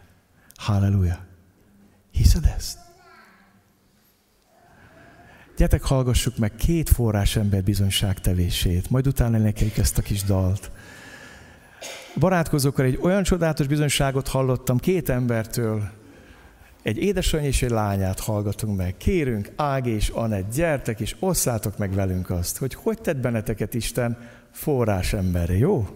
Kérlek szeretette, bátran. Hadd imádkozzam értük, míg ide jönnek. Úr Jézus, törzs be őket bátorsággal, lelkeddel, hogy tudják megvallani azt, hogy ki vagy te nekük. És ébresz ma sokakba hitet, Uram. Amen. Amen. Gyere.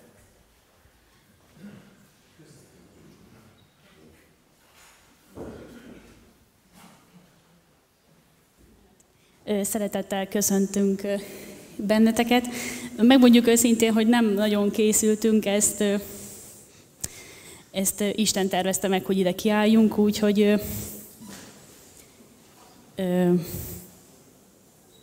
mi nem igazán egy hívő családból származunk, sőt, azt is mondhatnám, hogy egy igazán sötétségből jöttünk, és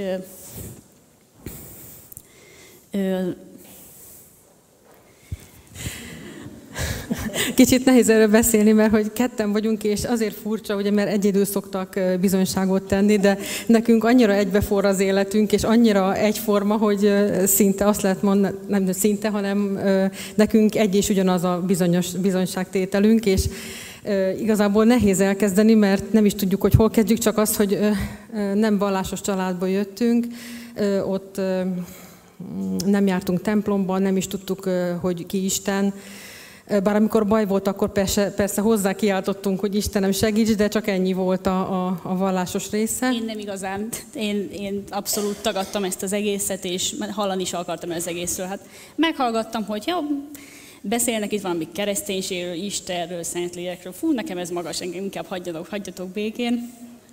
Úgyhogy... És az első házasságom az nem sikerült igazán jól. A poklok poklát éltem meg, ebből éltük meg, igen. Ebből kiléptünk, elváltam, és közben megismertem a páromat.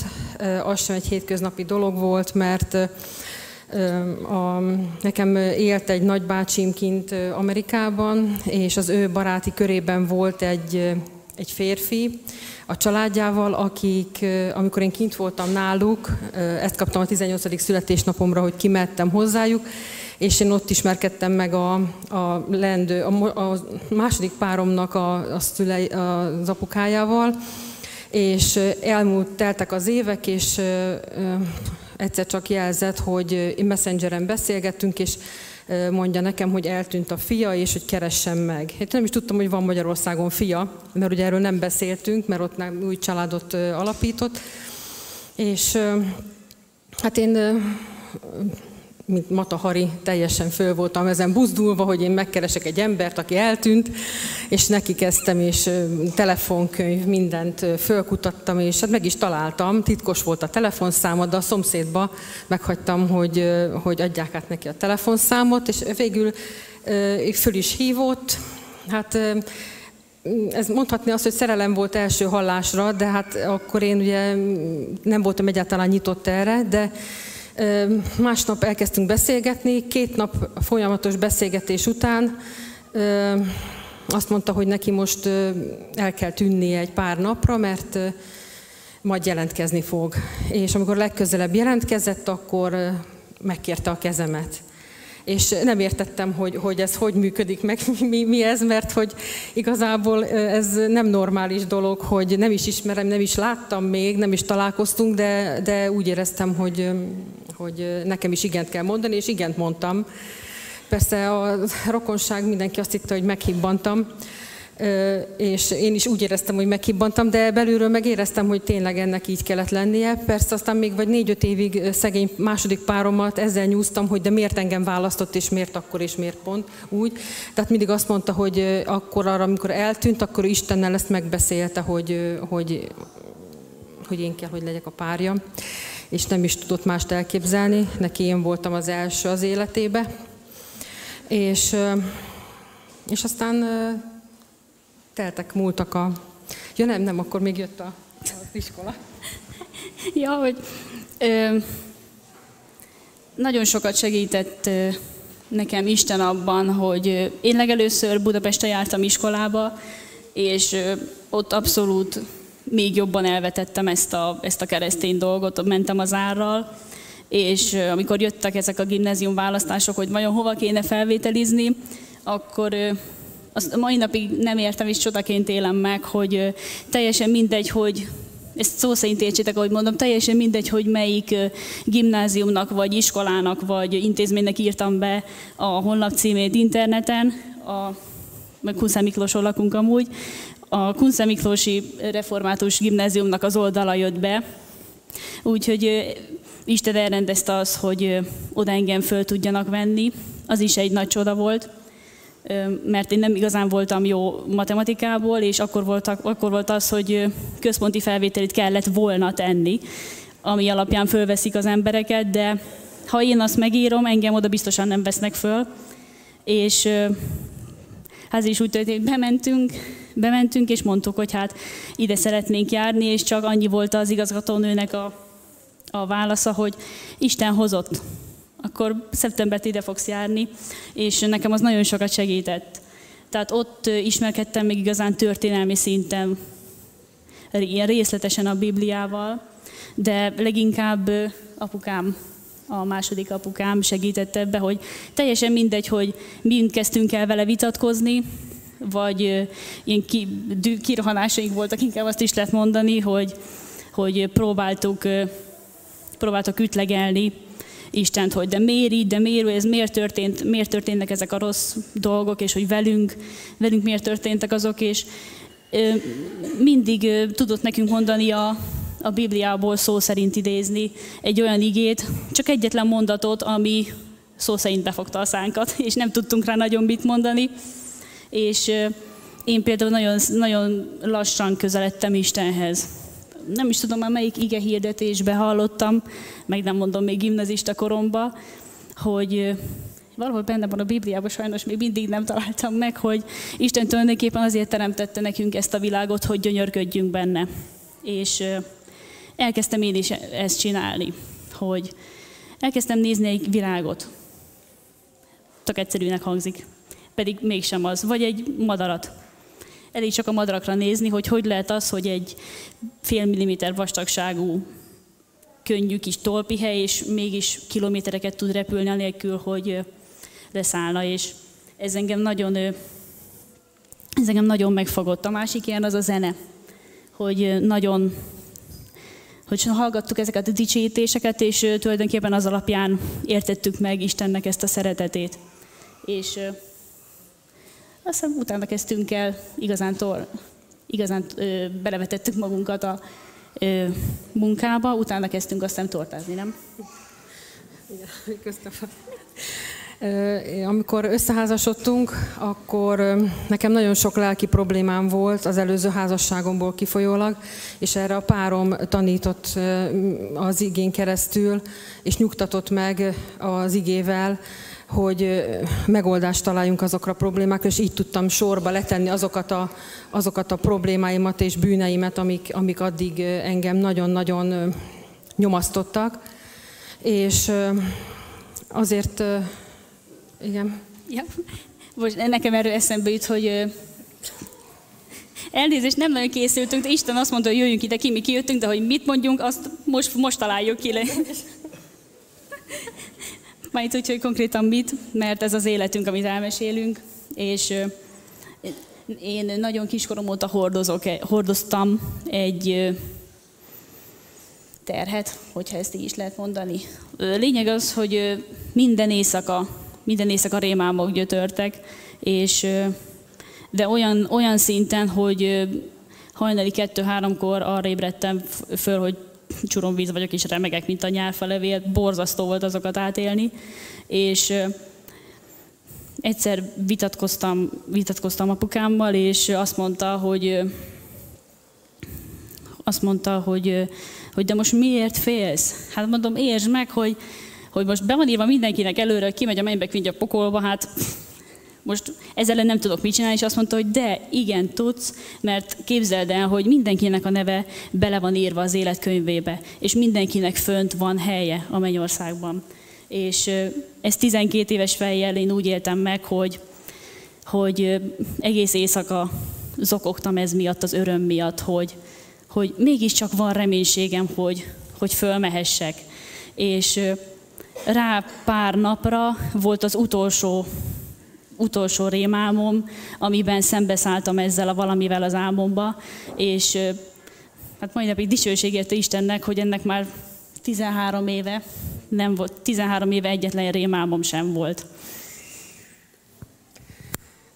Majd miután teltek, múltak az évek, és közös munkánk is volt, ez egy tortakészítés volt, amiben minden erőnkkel belevetettük magunkat, és tényleg egyedül egyedi tortákat készítettünk, és mindent úgy gondoltuk, hogy mi ezt magunk meg tudunk oldani, és, és Isten, én, én legalábbis úgy voltam vele, hogy a páromon keresztül ugye láttam, hogy hát létezik Isten, ha valami problémám volt, én a páromnak elmondtam, ő megmondta a megoldást, és ez így jó is volt részemről ennyi volt Isten, és úgy éreztem, hogy én, én is ide tartozom, mármint hogy, hogy Isten szeret engem, de igazából ez csak egy ilyen felületi dolog volt, mert mindent magam akartam megoldani, és az egész életemben az volt, a, a, a, hogyha bármi ilyesmi ért, akkor kihúztam magam, és majd én megoldom, mert az én kezemben van a gyeplő, de ez nem így van, mert 2015-ben a párom beteg lett, kiderült, hogy vastagbérákja van, és hát innentől kezdve még jobban elkezdtünk dolgozni, és ezt már olyan szinten vittük, hogy egy-két órákat aludtunk, és az egész hétvégénk azzal telt, hogy 35-45 órákat voltunk fönt, emberfeletti volt, nem is tudom így visszagondolva, hogy hogy bírtuk. És szépen fokozatosan ez az idilli párkapcsolat, mármint a párkapcsolata nem volt gond, csak az volt a gond, hogy nem Isten központú volt, és szépen lassan egyre nagyobb teher jött rám. Egyre jobb, egyre rosszabbul volt a párom, és egyre több munka volt, és egyre jobban éreztem, hogy, hogy, hogy már nem biztos, hogy túl sokáig bírom ezt, és össze fogok rogyni.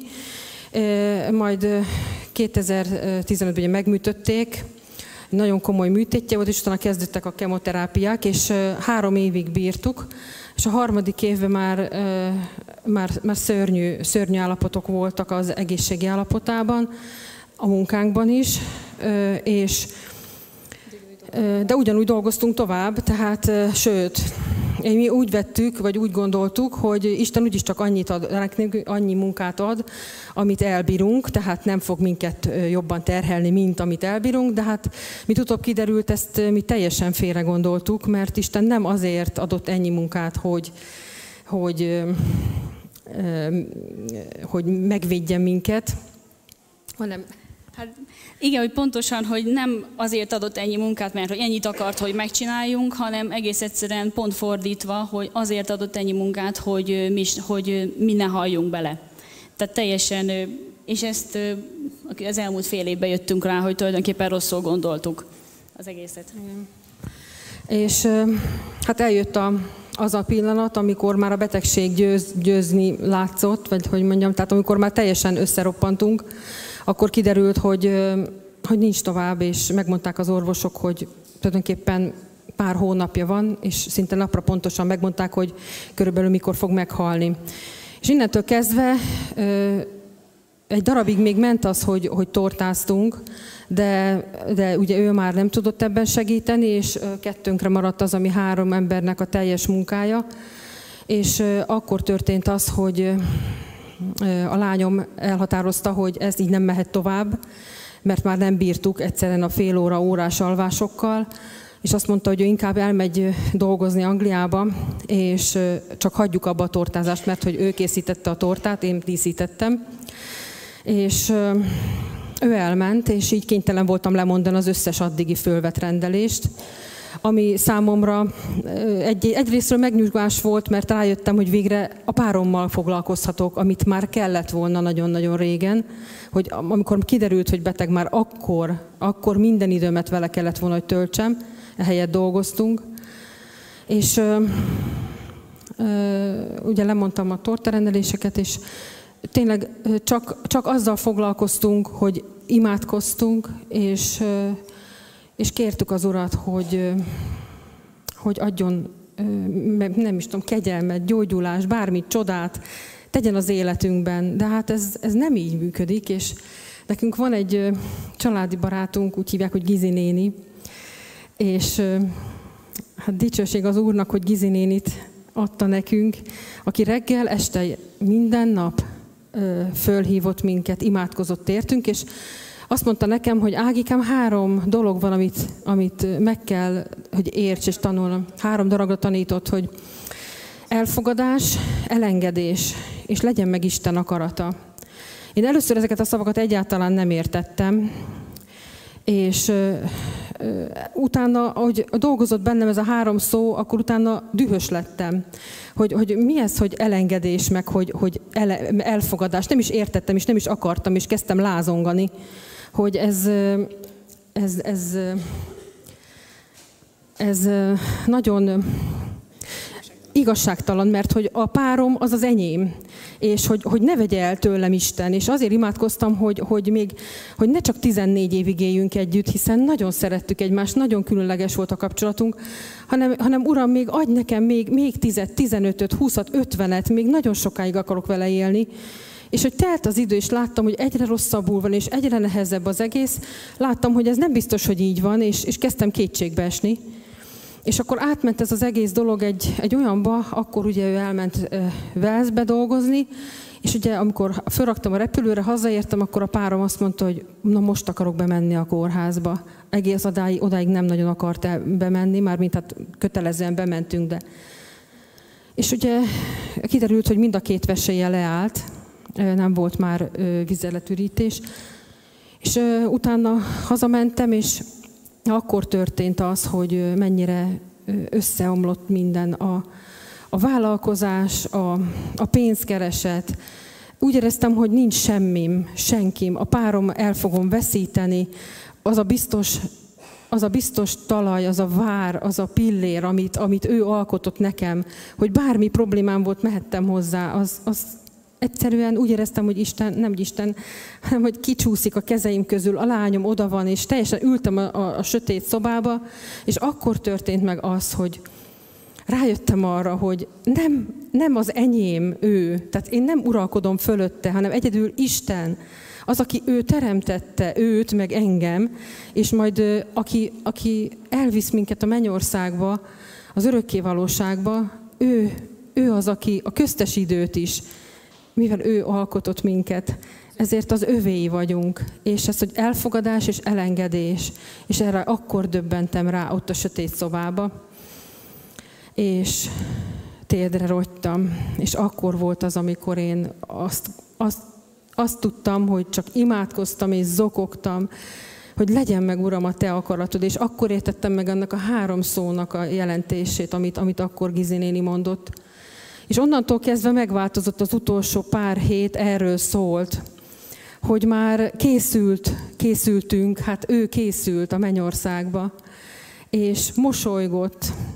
Óriási fájdalmai, amikre ö, már morfiumot adtak, nagyon nagy, nagyon nagy morfiumot, adagot, azt egyik napról a másikra le tudta tenni, mert nem volt fájdalma. Erről onnan jöttünk rá, hogy elfelejtettem lecserélni a vállán a tapaszt, és nem volt fájdalma is, de közben imádkoztunk, de a Gizi néni az egész országba mindenkit kért, hogy, hogy imádkozzanak, és mindenki nap, mint nap írta az e-mailt, a buzdító e-maileket, és ezek nagyon-nagyon nagyon fontos dolgok az ember életében, és akkor döbbentem rá, hogy milyen fontos a közösség, hogy gyülekezetbe járni, hogy valahova, tartozon az ember, hogy ne egyedül legyek a sötét szobába, hanem így, ugyan ott van Isten, igen, ott van Isten, de a gyülekezetnek az ereje, és Isten, hogy ott van, ez a kettő, ez teljesen betölti az ember életét, és újjászülettem. Másnap úgy mentem a páromhoz, hogy boldogan.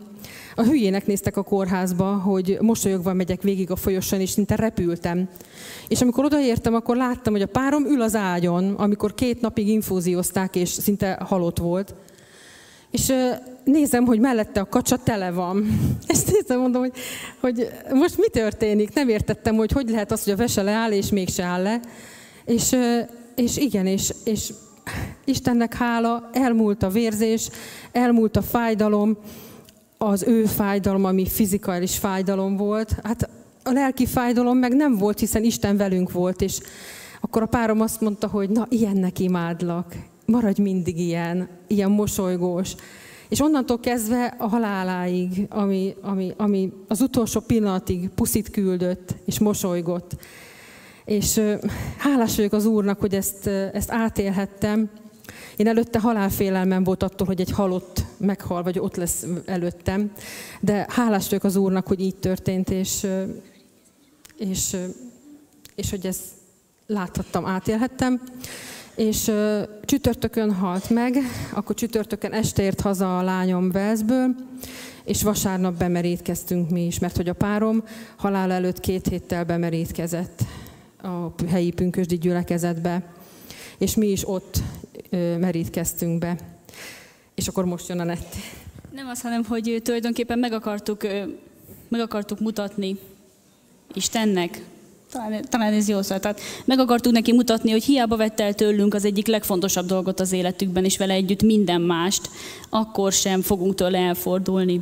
Tehát akkor is ő lesz nekünk a legfontosabb, és hogy lehet, hogy sokan furának tartják, hogy, hogy meghalt, bemerítkeztünk, de mi ezt itt tartottuk helyesnek, és szerintem ez így is volt helyes, hogy, hogy hiába győzedelmeskedett úgymond az ördög egy emberi élet felett, de az ő lelke az ő lelke a mennybe ment, mi pedig kizártnak tartjuk, hogy ez miatt elforduljunk Istentől, mert annyi csodát éltünk meg vele, hogy ez föl sem erült bennünk.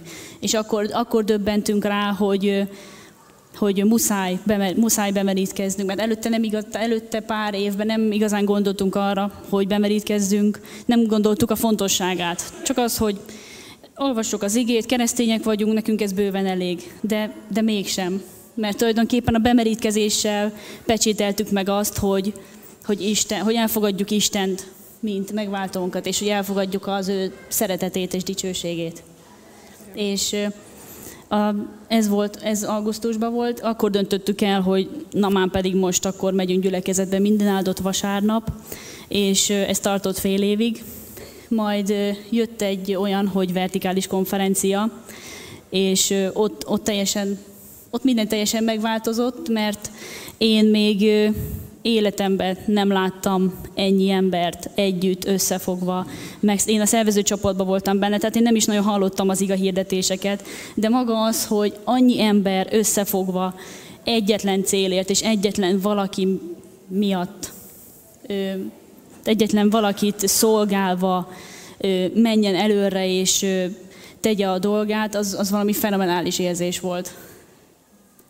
És nagyon sokat segített nekünk, hogy utána elmentünk egy, ez is teljesen véletlenül, elmentünk az egyik itteni gyülekezeti családhoz, és én még életemben olyan áldott estét nem töltöttem végig, és tulajdonképpen ők rakták bennem azt helyre, hogyha akkor, jöttem, akkor jöttünk rá, hogy hogyha Teljesen mindegy, hogy mit csinálsz az életben. Teljesen mindegy, hogy mit csinálunk az életben, hogy csak, hogy csak beszélgetünk, hogy csak vacsorázunk együtt, hogy, hogy rendezünk egy konferenciát.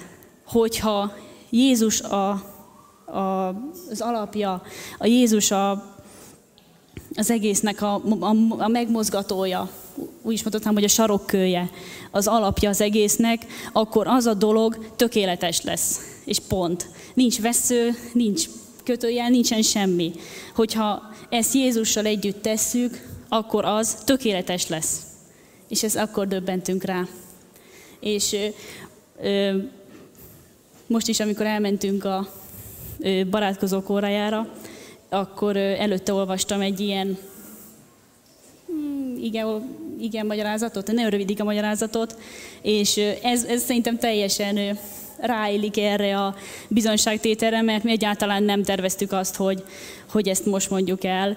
De abban a, az iga magyarázatban az van, hogy te egy hajón vagy, hogy, az, hogy a hajó az az életed, és te vagy a hajós kapitány. És a kikötőben van a hajód szépen lekötve. Isten, Isten és az ő parancsolatai és a tervei pedig kint vannak a nyílt óceánon. Kettő választásod van. Vagy te eloldod azt a kötelet és kihajózol, vagy Isten hoz egy akkora vihart, hogy ő fogja elszakítani a kötelet és kivisz téged a nyílt vízre. Úgyhogy Ennyi. Úgyhogy, de most is dicsőség neki, mert én nagyon féltem attól, hogy ide ki kell állni, és vagy most már egyáltalán nem félek.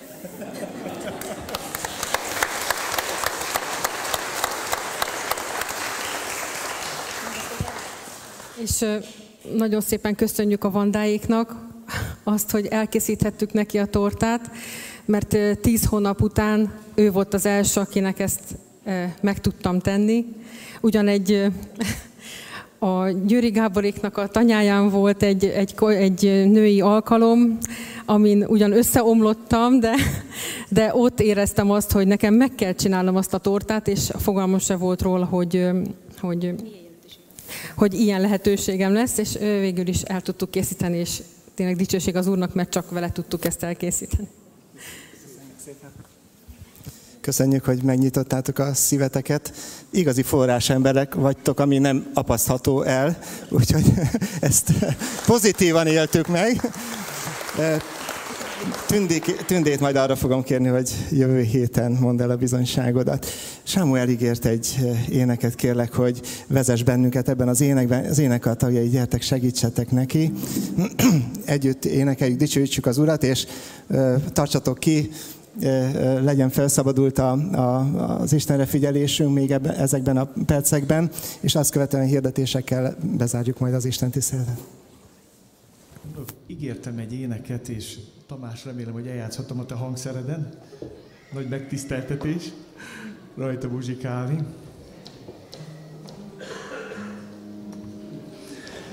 Um, itt a szívem, kemény föld. Gyertek, álljunk fel és imádkozzunk együtt, jó?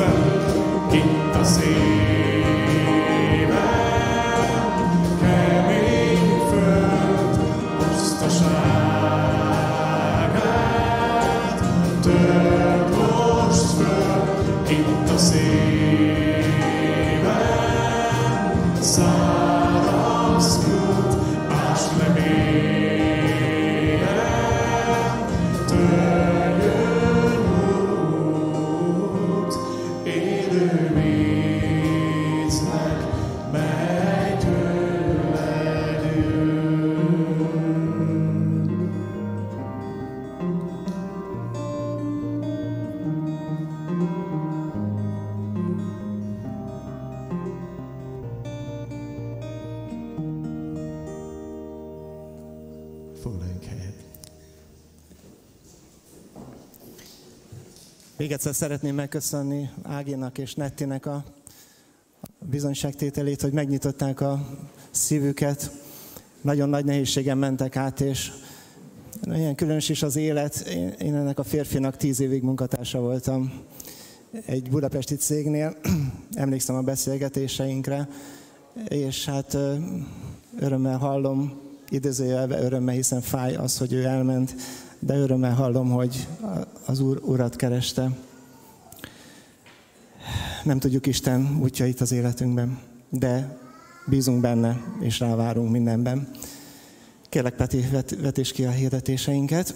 Egyrészt a gyülekezeti programjaink következő heti sorát szeretném elétek tárni.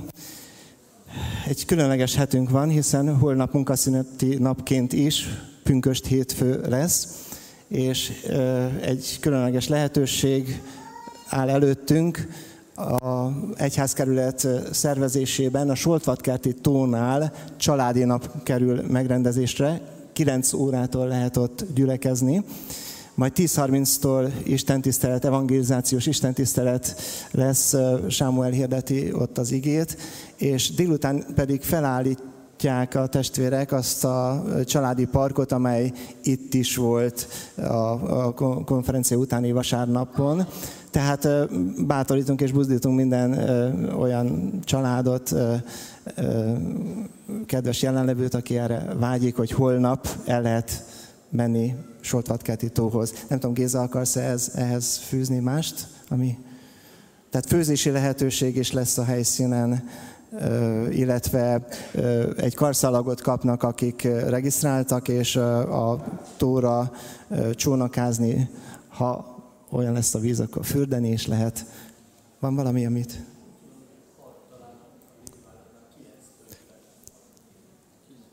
Lehet, hogy a légvár már 9-től üzemel, nem csak délután, igen.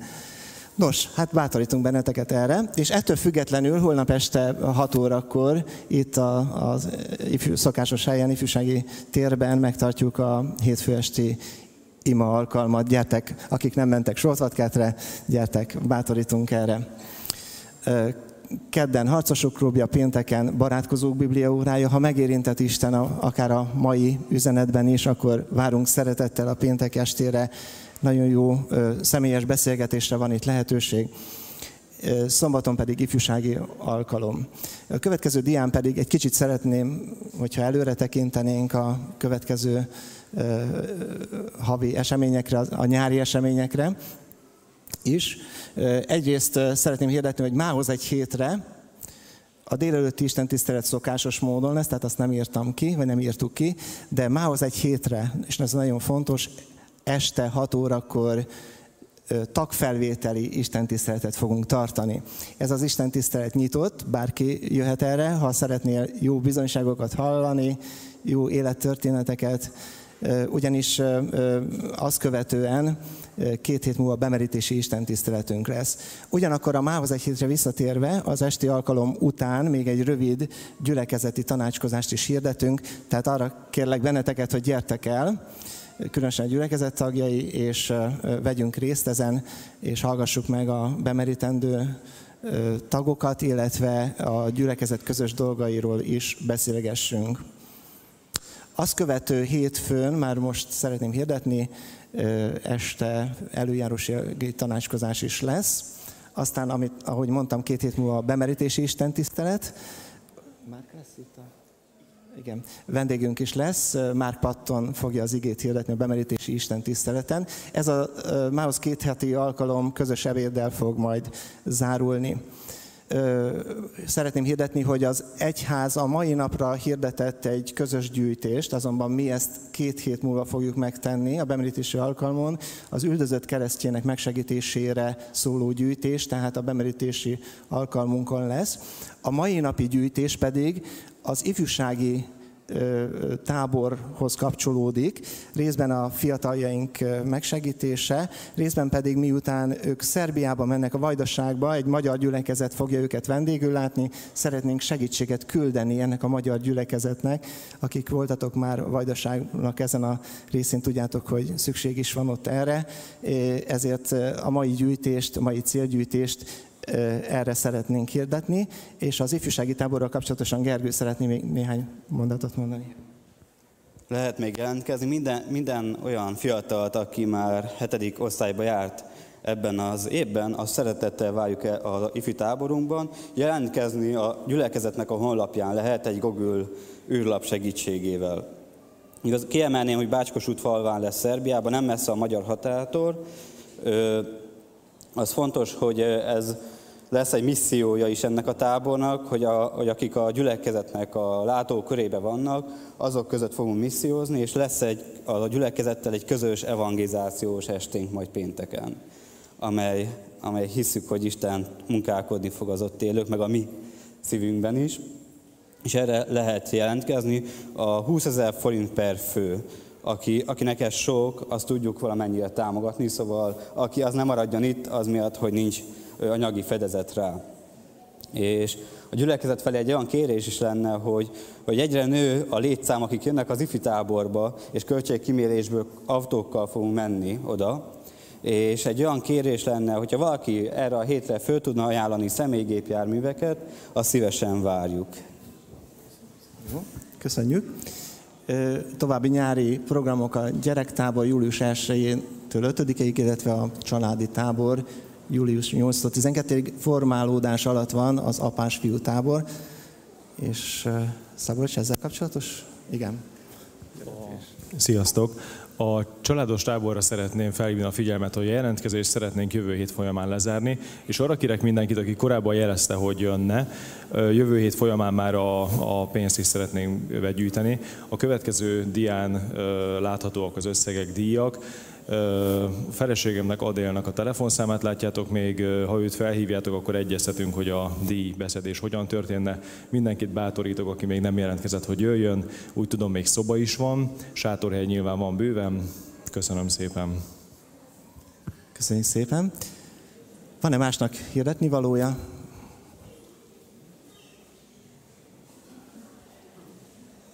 Én bocsánat, én most rendbontó leszek engedelmeddel, de muszáj kijönnöm, mert úgy remelkedj minden porcikám, hogy bizonyságban mennem, nagyon rövid leszek, ezt megígérem. Amikor énekeltük itt az Isten tisztelt elején a Szentélek leszáll éneket, nekem akkor Isten már kijelentette azt, amiről a Sámuel prédikált, az én, van egy hitetlen és egy hívő lányom, és a hitetlen lányomra És úgy éreztem, hogy ha én most nem jövök ki, és nem adom meg, akkor, és tudom, hogy ez nem így van, hogy akkor ez az ígéret elszáll. Hogy én, én bizonyságot akarok tenni arról, itt meg akarom ígérni Istennek, hogy, hogy én elhiszem ezt, hogy, hogy neki megnyílik a szeme, és meg fogja látni azt, aki nálam sokkal jobban szereti őt. És, és biztos van itt valaki más is, aki, aki ugyanígy imádkozik valakiért, nagyon a szívén van, és, és bátorítalak, hogy hidd el, hogy amit Isten mond, az be fog következni, és hogyha kijelenti, nekem már többször kijelentette, és semmit nem látok belőle, de kijelentette, és hiszem, hogy ez így lesz, és én ezt meg akarom ragadni, és ragad meg te is, és ne engedd el, és állj rá erre, és hidd el, hogy ez így lesz. Maradj légy szíves, és Lajos meg Sámuel kérlek, hogy imádkozzatok érte nem csak érte, hanem a gyermekeinkért ebben az értelemben, hogy ez szó volt. A gyülekezetet kérem álljon fel, és utána pedig énekesek gyertek előre közbe, és utána énekkel fejezzük be. Jó, atyám, köszönöm neked azt, hogy, hogy bízhatunk benned, hogy tudhatjuk, Uram, hogy a te szavad az megáll, ez nem változik meg. Köszönöm neked a bogít, és tudom, Uram, Uram, hogy, hogy ő meg, megismert téged, megtér, betöltek ezek a te szellemeddel, és téged fog dicsőíteni. És kérlek, Uram, Erzsikét, hogy adj neki türelmet, és ezt a hitet, ami most benne van, is tovább, Uram, hogy mindez megtörténik a te dicsőségedre. Amen. Uram, olyan nehéz megszólalni, hogy én imádkozzak azért, akik, akin keresztül most engem szólítottál meg. Köszönöm, Uram, Bogit, és köszönöm, hogy Te fogod őt megnyitni a szemét, és a te szent szellemed leszáll rá, és megérinti. Törzsd el, szikla szilárd hittel Erzsikét. És köszönöm, hogy az én lányomat is te fogod megérinteni, és megnyitni a szemét. És Uram, köszönöm mindazokat, akik így vagyunk most előtted, hogy vágyunk és sóvárunk a gyerekeink megtérésére. Árasz ki lelkedet utódainkra, hogy megígérted ma ezen helyen árasz ki lelkedet, hogy a te dicsőséged felragyogjon az arcuk, a te szépséged, a te dicsőségedért, Urunk. Amen. Amen. Mi két éneket fogunk tehát énekelni, ezzel alatt megtartjuk az ilyenkor szokásos gyűjtésünket, azzal a felkiáltással, amit már elmondtunk felétek. Senki számára nem kötelező, ez, ne, nehogy úgy érezze valaki, hogy ne feszélyezze valaki, hogyha nem így készült, de a jókedvű adakozót szereti az Isten.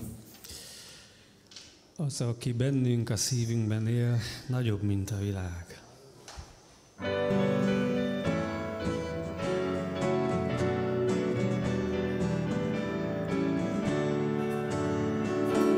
Az, aki bennünk a szívünkben